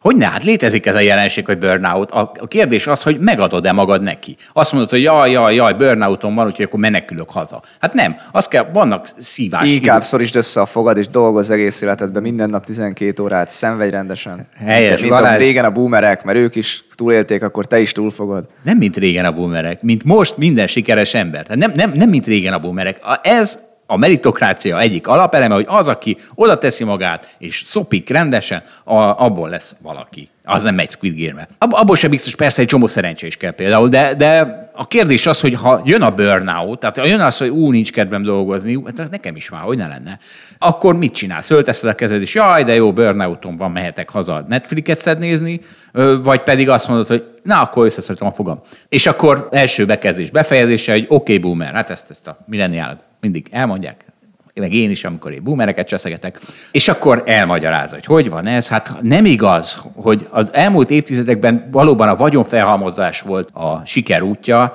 még most is az, kedves avokádó, de most már, mondja ő, végre eltolódhatunk egy jobban kiegyensúlyozott élet felé, ahol a munka az csak egy pici része annak, ami te vagy, és nem a karriered definiálja a te sikeredet, és nem az ad értelmet az életednek. Ez nem azt jelenti, hogy ambíció nélkül vagyunk, hanem azt, hogy többre vágyunk, mint amit a tradicionális munkacentrikus mérföldkövek alapján el lehet érni. Na, ez egy nagyon szép gondolat nekem. Ez egy nagyon szép, de nagyon hazug gondolat. Tehát nagyon jó, ezt, ezt lehet csinálni. Csak akkor utána ne követeld azt, hogy tartson el az, aki viszont a munkacentrikus mérföldkövek szerint éri az életét. Mert ugye erről szól a Squid Game is, kis túlzással, hogy ez a lány... Mint azt az észak-koreai vagy gyárban dolgozó munkások esete is mutatja. Jó, ez ugye? a lány, fogadjunk, hogy nem az észak szeretni ki, kimenekíteni a családját, amikor itt a Lying Flat mozgalomról ír a Bloombergre. Szóval, hogy ez a lány,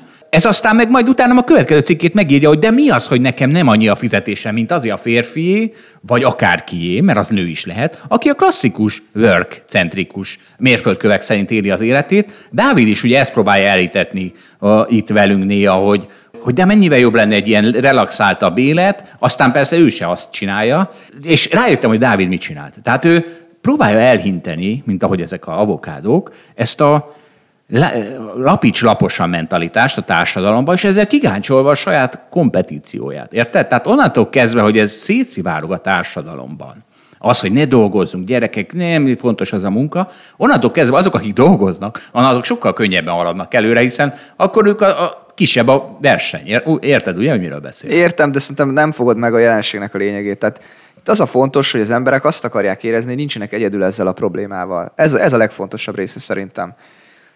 Én is gondolkodom, meg te is gondolkozol, mindenki gondolkozik azon, hogy kell-e sokat dolgozni, vagy ha sokat dolgozol, akkor éppen jó. Te ugye fordított pályán mozogsz, te nem dolgoztál olyan aktívan, azt állítod az egyetem éveid alatt, meg utána sem egy ideig, aztán most meg belehúzol. De én nem Nézd meg, nekem ez a tíz év pihenő, ez kimaradt, ami neked megvolt.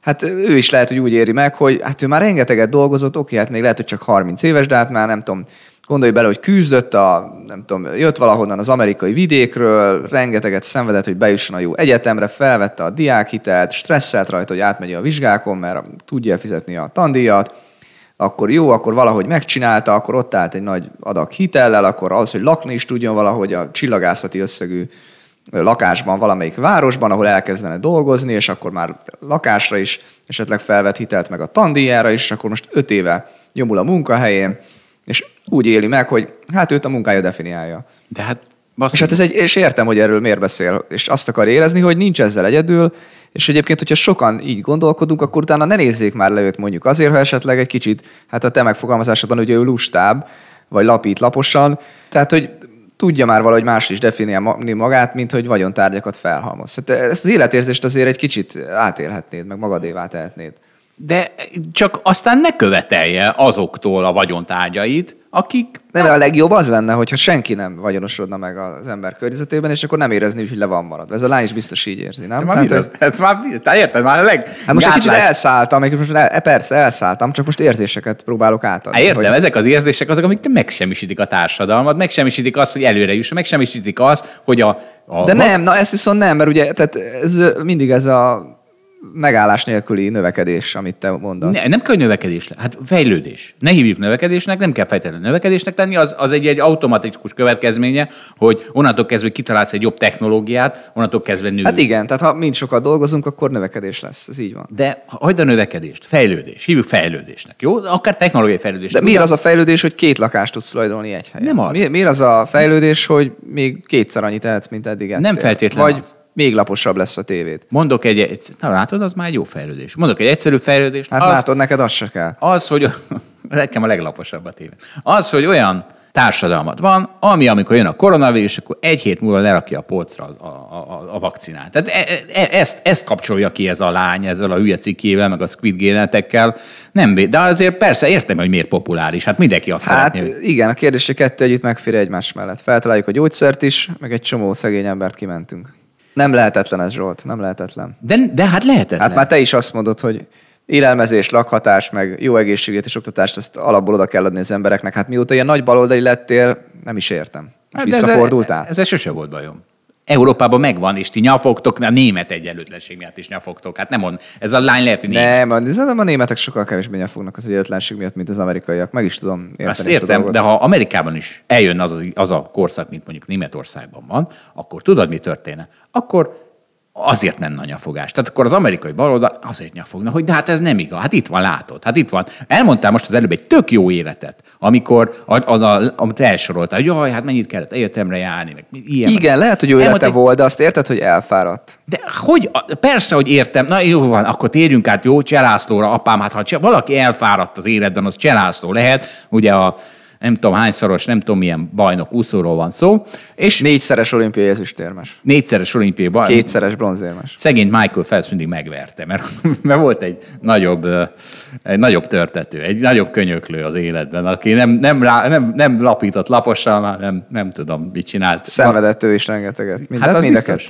És itt tessék, és most itt nyafognak, Sajnálom, Cselászló is nyafog, de nem hisztizik, hanem nyafog. Ez óriási különbség. Ugye a nyafogás az az, hogy el, megkérdezik és elmondja, hogy hát igen, az szopás volt. A hiszti pedig az, hogy odamész a világ elő, ide nézzetek, nekem milyen rossz, azonnal mindenki nekem segítsen. Na ez a kettő közt a különbség. És Képzel, tehát Cselászló, Turi Györgynél úszott, e- ezt a nevet fogom csak elmondani, mert ez benne van a cikkben, és mondta, hogy hát ott az volt a cél, hogy megtörjék a versenyzőket, nem tett el úgy edzés, hogy valaki ne sírt volna, lelki terrorban voltak, ami rosszabb, mint mikor gumikötelezéskör adott volna egy kokit az edzője egy farúddal. És én is ott úsztam. Nem Turi Györgynél, hanem egy ebben még fiatal voltam, és részben láttam ezt a terrort, de ezzel az a furcsa, hogy megint az van, hogy a, a boomer világ, ugye ezek a úszóedzők, akik felnőttek egy világban, és hogy hogy lehet olimpiai bajnokokat nevelni, összeakad a kicsit avokádó világgal, akik már egy más szemléletet állnak, és ez pont olyan, mint amikor, nem tudom, Thomas jefferson azért csesztetik, hogy miért tartott rabszolgát. Szegény Thomas Jeffersonnak esélyese volt nem rabszolgát tartani, mert az egy olyan világ volt. Lehet, hogy nem Thomas Jefferson, nem tudom, ki tartott rabszolgát, de most épp tüntetik el a Kapitóleumból a szobrát emiatt. Szóval, hogy ezek az edzők, ezek ú, azt hitték, hogy ez az út az, amiből olimpiai bajnokok lesznek, és akkor lehet, hogy van jobb. Tehát fogalmuk, úgy tűnik, hogy van jobb, mert Cselászló is folyton erről beszél, hogy Egyesült Államokban egészen más. Sőt, amikor átkerült a jövő SC-be ment? Nem a jövős célbe. Nem tudom, nem valahol máshol. De mindegy, az az érdekes, hogy most ennek Török ut- Bálinton úszott, vagy nem is tudom. utána néztem, és te mondtad, hogy te jövő SC-be úsztál, és most derült ki számomra, hogy az valami, az a jövő SC. Tehát én eddig azt hittem, hogy az olyan, mint a Delfin úszó óvoda, de nem kiderült, hogy, mert amikor én voltam, akkor, Pingvin úszóvoda, és én oda jártam, úgyhogy légy szíves, tarts tiszteletben. Amikor kiderült, tehát amikor én jártam úszni, akkor egy, egy igazi iskola volt Budapesten, a Budapesti Spartacus, sőt, és ez volt Kőbányán. És itt volt a Kislászló, Turi György, stb. iskola. És nem volt neki ellenfele. Tehát akkor az volt, hogy a korosztályos versenyeken az első háromból egy-kettő mindig budapesti Spartacus volt, minden korosztály, minden távon, és minden úszásnemben. De aztán kiderült, mert ö, ugye ő egy tíz éve fiatalabb, mint én, Cselászló, kiderült, hogy neki már volt alternatívája, át is ment oda, és ott neki sokkal jobb lett. Na és az az érdekesebben, hogy én is tapasztaltam ezt, hogy Szerencsére nem velem, ugyanis én egy tehetségtelen nulla voltam, úgyhogy engem nem csesztettek különösebben, sőt, még protekciós is voltam. Viszont volt olyan, aki Egerszegi utódjának volt kikiáltva, és sorba döntötte meg Egerszegi Krisztina hátúszás korosztályos rekordjait, mondjuk 12 éves koráig, vagy 13 éves koráig, de aztán Hát ellustult. Őt nem annyira érdekelte az úszás. Tehát neki azt mondták neki, hogy figyelj, te leszel a következő olimpiában, és leszarta. Ezeket onnan tudom, hogy Hogy ott úsztam mellette? Nem onnan. Ott akkor csak néztem én is, hogy hát ő miért bosszantja mindig föl az edzőt. Az, mert ugye mi történt? Az történik, ilyenek történnek egy ilyen edzésen, hogy úszod, mit tudom, a háromszor, négyszer száz gyorsot, és akkor az egyik száz végén odalép hozzád az edző, megnézi a pulzusodat, oda nyúl a nyakadhoz, és meg kitapintja a pulzusodat, és ha nincs 190 fölött, akkor azt a lányt azt kirángatták, és elkezdték papucs előtt. Tehát tényleg történtek ilyenek. Na, erre voltam kíváncsi, hogy a te idődben ez hogy volt, aztán majd mindjárt én is mondok egy-két dolgot. De ezt csak ezzel a lányjal csinálták, mert ő volt a következő Egerszegén, vagy lett volna. És a Cselászló is erről beszél, hogy hányan elbuktak, mert azért, mert ezzel a mentalitással kiégették őket. Vagy, de hát Na és ezt már elfogadott kiégésnek? Hát jó, hát azért ez más, nem? Tehát ez egy olyan Squid Game-szerű már egy kicsit. De egyébként, szóval ez a lányal később együtt dolgoztam egy munkahelyen, és akkor együtt ebédeltünk, hogy beszélgessek vele erről, és mondta, hogy hát ő azóta, ha elmegy a Spartacus úszoda mellett, akkor görcsbe rándul a gyomra, úszodában nyilván nem jár, Császor továbbra is hajlandó úszodába járni, mert Egerszegi Krisztán is azt mondta, hogy ő nem, nem volt azóta. Igen, nem iszonyodott meg a víztől. Nem iszonyodott meg a úszodavíztől. Szóval nagyon érdekes ez, hogy az a lány, de viszont, és akkor kérdeztem, hogy jó, és ezt miért, mit szóltak ehhez a szüleit, kérdeztem attól a lánytól akkor, és azt mondta, hogy ő sosem mondta el a szüleinek, hogy a mai napig nem mondta el a szüleinek, hogy őt ütötték, verték, és vele kiabáltak ilyen alpári hangon az edzésem. És nekem ez volt a legnagyobb tanulság ebből az egészből. Tehát nem az, hogy ha valaki olimpiai bajnok lenni kell, annak iszonyatosan kell szopnia. Hát ez van. Nem tudom, hogy mi a jó módszer, elhiszem, hogy nem, nem ez az ütős verős a legjobb módszer. Ők akkor ezt tudták. Nem ez, nem ez nekem a tanulság, hanem az, hogy ez a lány ez azért nem mondta el otthon, mert az apja nagyon szerette volna, hogy belőle is olimpiai bajnok legyen, és azért nem merte, csalódást okozott volna. És itt az a nagy kudarc, az az apjáé, hogy elérte azt, hogy a lánya nem merje neki elmondani az, hogy vele mi történik ott az edzésem. Én nekem ebből az egészből ez a, ez a, ez a legnagyobb tanulság. Na figyelj, engem az, az ütött meg ebben a, a cikkben, amikor kérdezték tőle, hogy hát oké, oké, de hogyha ilyen rossz volt a helyzet, akkor miért nem váltottál? És akkor hozta fel ugye azt, hogy a 2000-es évek elején két központ létezett, a Jövő RC és a mi klubunk. Na, én pont a 2000-es évek elején úsztam a Jövő RC-ben, ő ugye idősebb nálam a, a Cselászló, tehát egy másik csapatba került volna nyilván, hogyha ő, ő átjön. És egyébként szerintem sokkal jobb lett volna a légkör, tehát jó lett volna neki váltani. Én mondjuk három edző alatt voltam, vagy négy edző alatt, most ezt nem tudom pontosan, abból hát egy esetében láttam, meg tapasztaltam ilyen testi fenyítést. Egyébként ő is használja ebbe a cikkbe ezt a szót, hogy koki. Azt én is akkor tanultam meg. Ott osztogattak kokikat, de csak az egyik, az egyik edző. Másik edzőkről el tudtam volna képzelni, hogy, hogy ezt így beemeli bármilyen testi fenyítést, vagy annak a lehetőségét beemeli a, a nem tudom, a úszó, úszóoktatásba, vagy a nevelési modellbe, de, de az engem akkor meglepett, tehát az, az, úgy, az úgy sok volt, vagy, vagy szóval én nekem ez nem, nem is emlékszem, hogy kaptam ilyen kokit, vagy nem, de hogy azt tudom, hogy ott körülöttem kaptak, de az úgy meglepett, hogy ezt még meg lehet csinálni. Ráadásul azt hiszem, akkor már talán 12 éves voltam, amikor ez, ez jelen volt, az, az, az úgy meglepett, de azt hiszem az egy az új, új edző volt, hogy USC-ben én nem emlékszem ilyesmire. Minden esetre azzal, azzal egyetértek, tehát amikor reggel is el kell menned edzeni, meg délután is el kell menned edzeni, meg még szombat reggel is el kell menned edzeni, hogy ez az úszás lesz szerintem valahol a sportoknál az ilyen legdurvábban öli a lelket. Ja, nekem heti 11 úszás edzés volt a, a rekord, mármint, hogy rendszeresen annyira kellett járni. Na hát, és, és nem ölt a lelkedet? De akkor te ezek szerint nem kaptál a papucsal. Én nem, kokit az én is kaptam, de hát az föl se tűn, az föl se tűnik. Tehát az, hogy a hosszú rúddal kapsz egy kokit, föl se tűnik. Még is. de ez érted, hogy ez így ma már nem férne bele? Ezt Gondolom, mondom, követted így a világot. Érted, ezt mondom, tehát az olyan, mint a 200 évvel ezelőtti rabszolgatartó személyre vetni, hogy most már ez nem fér be bele. Hát Ja, értem. Tehát én mondom, tehát én még úgy is kaptam kukit, hogy, hogy tehetségtelen semmi nem voltam, tehát hogy B döntőig jutottam a korosztályos izén, bár a fiatalabb, fiatal, tehát, na mindegy, B döntőig jutottam, viszont, viszont csajozni azért jó volt egy úszó teste, még a B döntős teste is. Úgyhogy ha kiégtem éppen, akkor vagy a aulában található kaja automatában alapuló islerre gondoltam, ami, ami nem, már csak egy órára van tőlem, vagy a csajozós testre, ami... Arra én is emlékszem, hogy a klóros vízből két óra után kiszállva mennyire jó volt a büfébe venni valami kakaós csigát. Ez, ez, ezek a vágyaim, ezek, ezek nekem is. De most már ez a baj, most már bármikor vehetek kakaós csigát, és most már nem élvezem annyira, mint akkor. Igen, hát nem, igen. Ezt szenvedni kell előtte, hogy aztán jó legyen. Így van. Na mindegy, engem azért az lesokolt, érted, én se otthon, se az iskolában, se sehol, a koki szót se hallottam, meg nem is kaptam soha, meg így nem, de valahogy ez nekem így nem volt a világomban, és akkor egyszer csak így az úszóedzésen megjelent ez ez, erre, erre azért tisztán emlékszem. Tehát én azt gondoltam, hogy úristen, át a kőkorszakban vagyunk. És ezt már fiatal, ezt már ötödikes, meg hatodikos koromban is éreztem, hogy ez, a kőkorszak.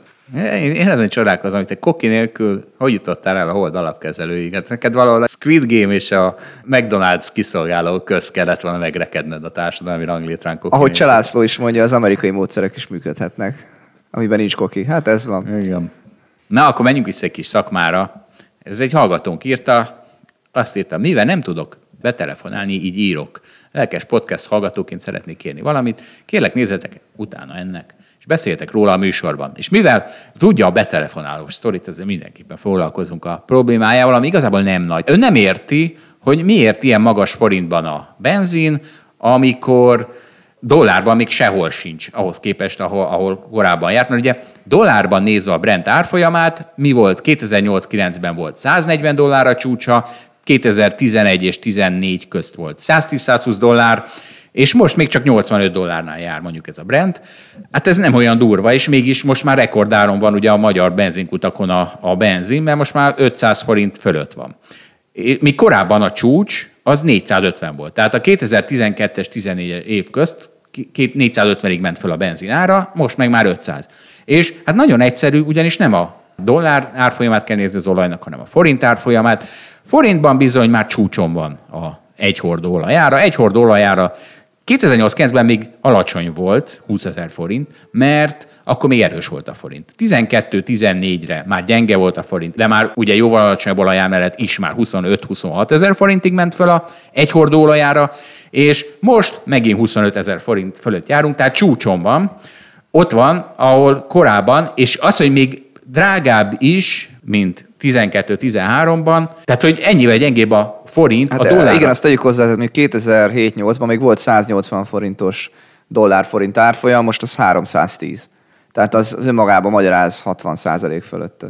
És akkor persze, hát az, az, az rengeteg. Tehát a, a forint gyengülést azt mindig figyelembe kell venni. Igazad van, 2012-höz képest már nem ilyen drámai a forint gyengülés, de hát ahhoz képest is még, még sokat gyengültünk. Szóval hát gyengült a forintunk, inkább így mondom. Elég drámai, mert hiszen a 85 dolláros olajárnál ugyanannyiba kerül, mint a 120 dolláros olajárnál. Igen, de azt bele kell venni, hogy például a gyengébb forint miatt, most így nagyon leegyszerűsítve, a fizetések forintban jobban emelkedtek. Tehát, tehát igazából a bérekhez viszonyítva talán nem olyan rossz a helyzet. De ettől még dráma, dráma, csak nem akkora dráma, nem mondhatjuk azt, hogy most sokkal rosszabb a helyzet, mint 10-12 évvel ezelőtt. Így van, az hallgat- emberek könnyebben ki tudják fizetni most ugyanazt a 4-500 forintot. A hallgató azért sem értette a dolgot, mert hogy euróban sem mennek Hát, hogy az euró-dollár ezt nem igazolja, ez így van, de hát... De, most de az igazolja. Tehát az euró-dollár is nagyon sokat gyengült, a, az euró is sokat gyengült a dollárhoz képest, hogy 15%-ot gyengült a, a 14-es éve. Tehát egy, Ja, egy 40 volt. Igen, igen, igen, csak hogyha most közvetlenül nézzük a ustúfot, a dollárforintot, akkor, akkor az úgy jól magyarázza. Igen, igen, adatot. ez a, ez a titka. Tehát nem, ebben semmi varázslat nincs, és azt kérdezi, és ez egy jogos kérdés, mi van, hogyha megint 120 dollár lesz egy Brent olajára, 800 forint lesz egy liter? Igen. Igen. Ha ilyen, Erre, erre ilyen, könnyen tudjuk a választ. ilyen gyenge a forint, nem lesz 800 forint, talán 750 lesz, de igen, ez van. Ez a gyenge forint. Ezt a növekvő fizetésekből kell kigazdálkodni. Így van, és erre szoktam Mármint azt reméljük a, a, a aktuális hallgatónak, ezt írta, persze nőtt a fizetése, mert ha nem, akkor, akkor az úgy rosszabb a helyzet. képzeld egy, egy fuvarozó, Hát akkor neki tényleg nagyon fontos. és adunk neki egy üzleti tanácsot.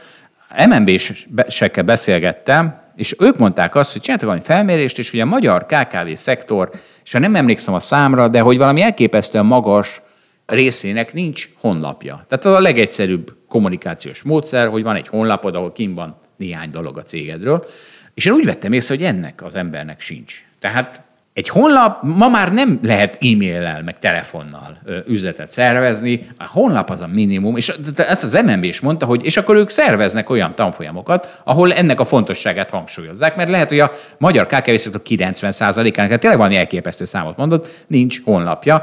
Én úgy látom, hogy ez az illető úriember is közéjük tartozik, kell csinálni egy honlapot, az segít a bizniszen, egyszeri, nagyon pici befektetés és rengeteg passzív megrendeléshez vezethet. Ezt lehet, hogy már ő is tudja, és ezt átgondolta. És lehet, hogy van is honlapja, csak én nem tudtam megtalálni, de mindegy. Szóval, de ezt a, érted, nagyon jól egybecsengett azzal, amit az MNB-sektől hallgattam, és ezért mondtam ezt el.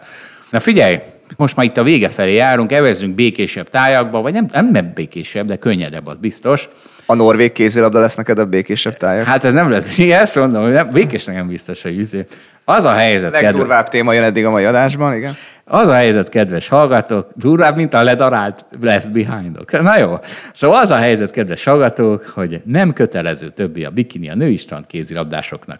A Női Kézilabda Szövetség elnöke üdvözölte a szabálymódosítást. Ők voltak azok, akik elkezdtek ezért anyázni, hogy miért kell nekik bikiniben sportolniuk. Meg gondolj bele, Zsolt, ott Norvégiában amúgy is hideg van, és nem csak a férfiak kocsányon lógó szemei jelentették ezeknek a nőknek a problémák.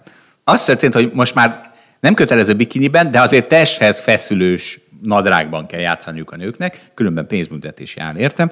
A Telex cikkben persze rögtön ment a hergerés, hogy de még mindig van különbség. Nem mondja azt a, izé, a norvég szélzabdosság, hogy egyenlőség van, egyenlően kezelik a sportolókat, mert a férfiak sima rövid nadrágban is pályára léphetnek. Csak az a helyzet, hogy a Nemzetközi Szövetség az nem himsoviniszta disznók szövetkezete, hanem, Hanem üzletemberek. üzletemberek. Tisztában vannak a specializáció előnyeivel. Látják, hogy mi a női sport piaci előnye. Tehát nem az, hogy ők jól tudnak kézilabdázni, nem tudnak jó kézilabdázni, úgy tudnak kézilabdázni, mint egy harmadosztályú férfi csapat.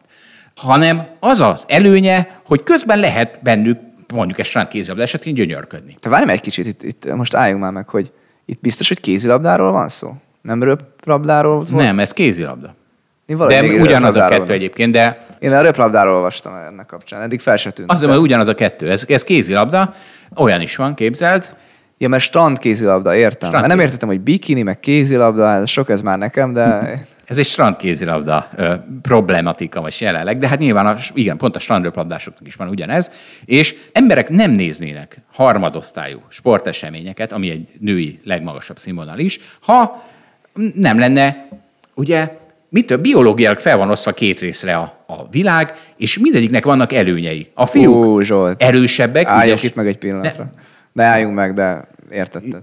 hogy a biológiák fel van, tehát ha ebbe is belekötsz Balázs, akkor izé, piros lappal kiküldünk a podcastből. Szóval, hogy föl, tehát, és mind a két Hát pedig belekötöttem. mind a két biológ... mostantól egyedül beszélgetsz magaddal. Várjál, Balázs, tehát várjál, várjál, várjál, tehát nem az van, hogy a nőknek, mit tudom én, más alakjuk van, a férfiaknak? Úgy születésüknél fogva? Ez, ez, ez igaz ez az állítás? De, de, de. Jó, jó. Az emberek 99 plusz százalék az nő vagy férfi, ez így van. Na, és föl vannak osztva két része. Mind a kettőnek megvannak a előnyei. A biológiai adottságaikból fakadó előnyei.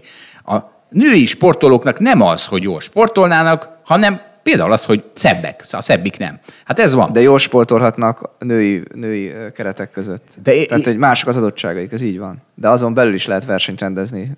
És az Csak- emberek élvezik, tudod, a sportot. Csak ezt mindig csinálni. lehetne, érted? Tehát ezt, ezt mondhatnánk azt, hogy, és egyébként csináljuk is, tehát ugye a, a különböző ligák a pöny kosárlabdában, tehát első osztály, másodosztály, harmad, nyolcadosztály. Tehát a, a nyolcadosztály is élvezi azt, hogy a nyolcadosztályú emberekkel versenyeznek, és aztán annak lesz egy végeredmény, és örülnek, hogy megnyerték a nyolcadosztályt, és valahol, le, tehát Erről van szó, csak ezt könnyebben elfogadjuk, ezt, hogy a férfi nőket így szétosztottuk, mert hát ugye mi lenne a totális egyenlőség? Hát könyörgöm, akkor tessék, egy mezőny van, mindenki mehet és küzdhet a futball világbajnoki címért, Messivel, meg Cristiano Ronaldoval, akár lánya az illető, akár nem. És hát nyilván ennek nincs értelme. Tehát mindenki elfogadja, hogy ott van a biológiai különbség, mert ezek a nők nem azért küzdenek, hogy akkor ők, ők a férfi mezőnyben akarnak küzdeni. Ők azért küzdenek, hogy azok az előnyeik, az a, az a specializáció, amire a szövetség küzd, hogy ne, könyörgöm, hát elveszítjük a, a nézőket, hogyha levesszük a bikinit a szegény kézilabdázókról, és mindezt Nem azért, levesszük, felöltöztetjük. Hát igen, ja, értem, jó, oké. Tehát, hogy elveszítjük a nézőket, mondják ők, és de jön a, jön a balpropaganda, hogy de hát mi nők vagyunk, és, és nem akarjuk, hogy a férfiak nézenjek minket. Hát pedig ez van, és ez potyautas effektus. Tehát az van, hogy a többi nő, aki még monokiniben játszik, bevonza a közönséget, és azok a, nem, hogy a emanci- monokinibe, az tényleg van. azok a, tessék?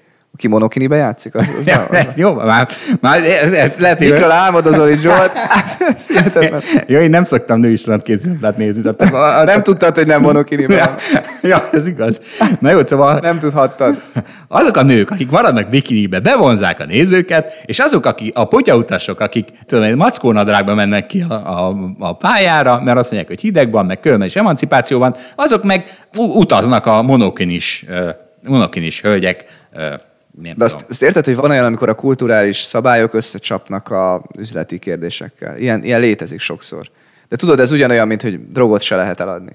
Ez nagyon hasonló ahhoz. Csak sokkal, most ez egyik még a határon van, és azért nem érzed, hogy tehát majd száz év múlva, amikor már mindenki nagyon felvilágosult lesz, és tudja azt, hogy nem jó, nem szabad nőket bámulni a tévében, amikor ők nem örülnek ennek, akkor lehet, hogy ide soha nem érünk el, és most nyilván túlzok, mert tudom, hogy ez ma benne van azért alapvetően még a kultúrában, de hogyha ez majd megváltozik, akkor, akkor egyszerűen majd nem lehet rá üzletet csinálni. Csak Balázs, az a helyzet, hogy megszűnik a női kézilabda. Tehát nem, nem arról van szó, hogy, hogy... Mert senki nem fog... De nem szűnik meg a női kézilabda, Hát nem mert, tudjuk, nem mert szűnik. hát, üzleti értelemben megszűnik. Majd kérnek az államtól támogatást a tömegsportokra. Na, itt vagyunk, Squid Game. Tartsa, ta, mi nem vagyunk hajlandóak megdolgozni a saját kenyerünkért. Nem, Mindenki- nem vagyunk hajlandók elfogadni, hogy minket férfiak nézzenek, azért, mert csinosak vagyunk, mert mi azt gondoljuk, hogy sportolók vagyunk, akkor inkább lemondunk a több pénzről. De te nem sportoló vagy, most te, mint női kézilabdázó, hanem content Hát provider. Érted? Te nem sportoló vagy, te content provider. De ők nem így élik ezt meg.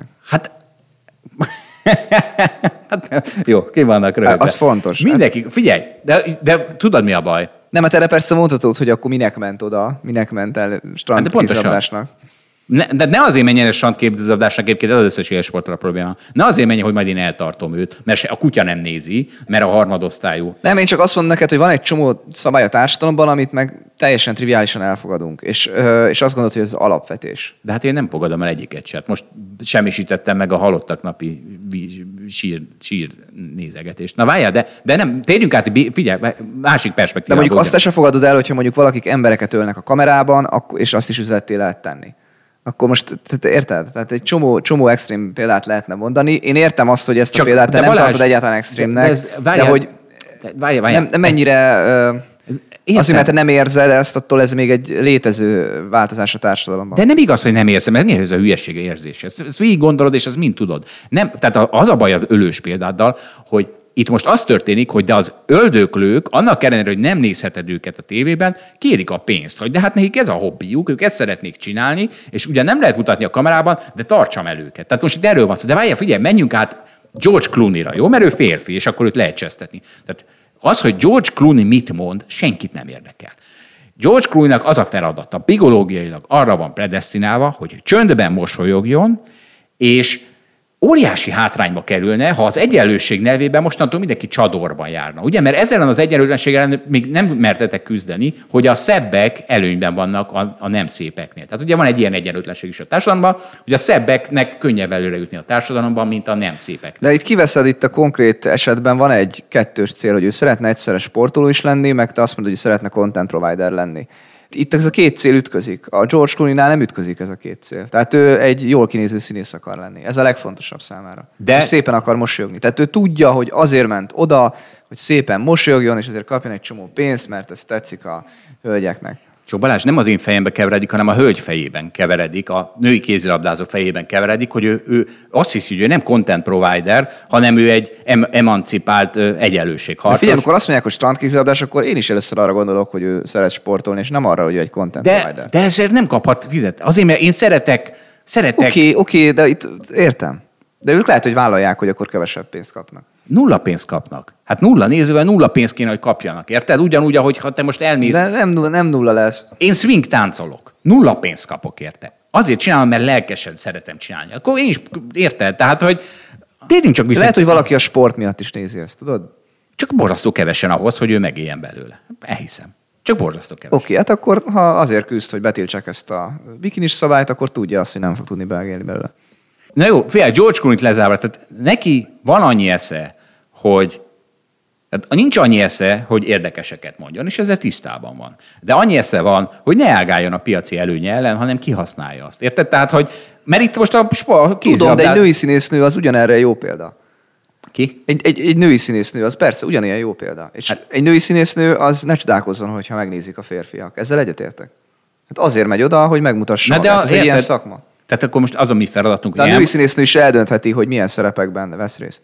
De aztán nem nyafoghat, hogy a ő csak a csador... Nem, jelenet- nem, ha úgy döntött, hogy levetkőzik, akkor utána nem nyafoghat, hogy megnézték. És for, fordítva, de fordítva, ha ő úgy dönt, hogy ő csak csadorban hajlandó megjelenni a tévéképernyő előtt, akkor ne nem foghat, hogy de ezért senki nem fog neki fizetni, mert még az arcjátékát sem. Szerintem nem is nyafog olyankor. Hát, de most a női kézilabdázó azért nyafog. Nem, ő hitelő sportolónak tekinti magát. De az Azon nem- nem, de az nem, de nem olvastam cikket arról, hogy nyafognának, hogy a pénz kevesebb lett. Ezt előre feltételezed. Majd fognak, ha lesz. Na, majd ha várom a Na cikkeket. jaj, Balázs, ne idegesíts. Hát minden nap ezért nyafogtok, hogy kevés a fizetésünk. Na figyelj, Shaquille O'Neal nem ezért nyafog. Na térjünk át, mert az, az rövid. Szerintem elvel mondják. Shaquille Se- tudom. Attól függ, én a Chicago Shaq, tudod. accentusomat vettem elő. Aha. Shaquille O'Neal nem nyafog, ő azt mondja a gyerekeknek, kis csávok, nem mi vagyunk gazdagok, hanem én vagyok gazdag, csináljátok meg a saját pénzeteket. Ezt a Én- gyerekeinek mondja. ezt a gyerekeinek mondja. Ez egy 286 mi- millió dolláros csáv volt a Shaquille O'Neal, egy nagy darab center volt az NBA-ben, nem tudom, az, az én időmben. És a gyerekek néha felháborodnak, mondja, vagyis nem értik, hogy ő miért nem akarom nekik adni a pénzt. És az az igazság, hogy nem csak Shaquille O'Neal mondta ezt, hanem már Daniel Craig, tessék már James Bond, megint beszivárgott. Ő azt mondja, hogy az én filozófiám az, hogy minden pénzemtől megszabadulok, vagy eljótékonykodom, mert egyszerűen ízléstelen lenne, hogy a, a örököseimnek hagyjak milliókat. Warren Buffett és Bill Gates ugyanezt mondta, sőt Sting is. Szerencsére nekem még nincs ilyen problémám, de mondjuk tőlem tévét se kapnak a gyerekeim. Balázs, hogy, hogy vagy ezzel? Hát nem tudom, kicsit szigorúnak tűnnek nekem. De Értem az elvet mögötte, valószínűleg én is alapvetően így csinálom, de az a semmit, az kicsit túlzás. Meg szerintem az nem is igaz. Itt a Shaquille O'Neal szintjén nem arról van szó, hogy lehet, hogy is kapott három lakást az a gyerek, csak nem tudom, nem tartja el egész életében.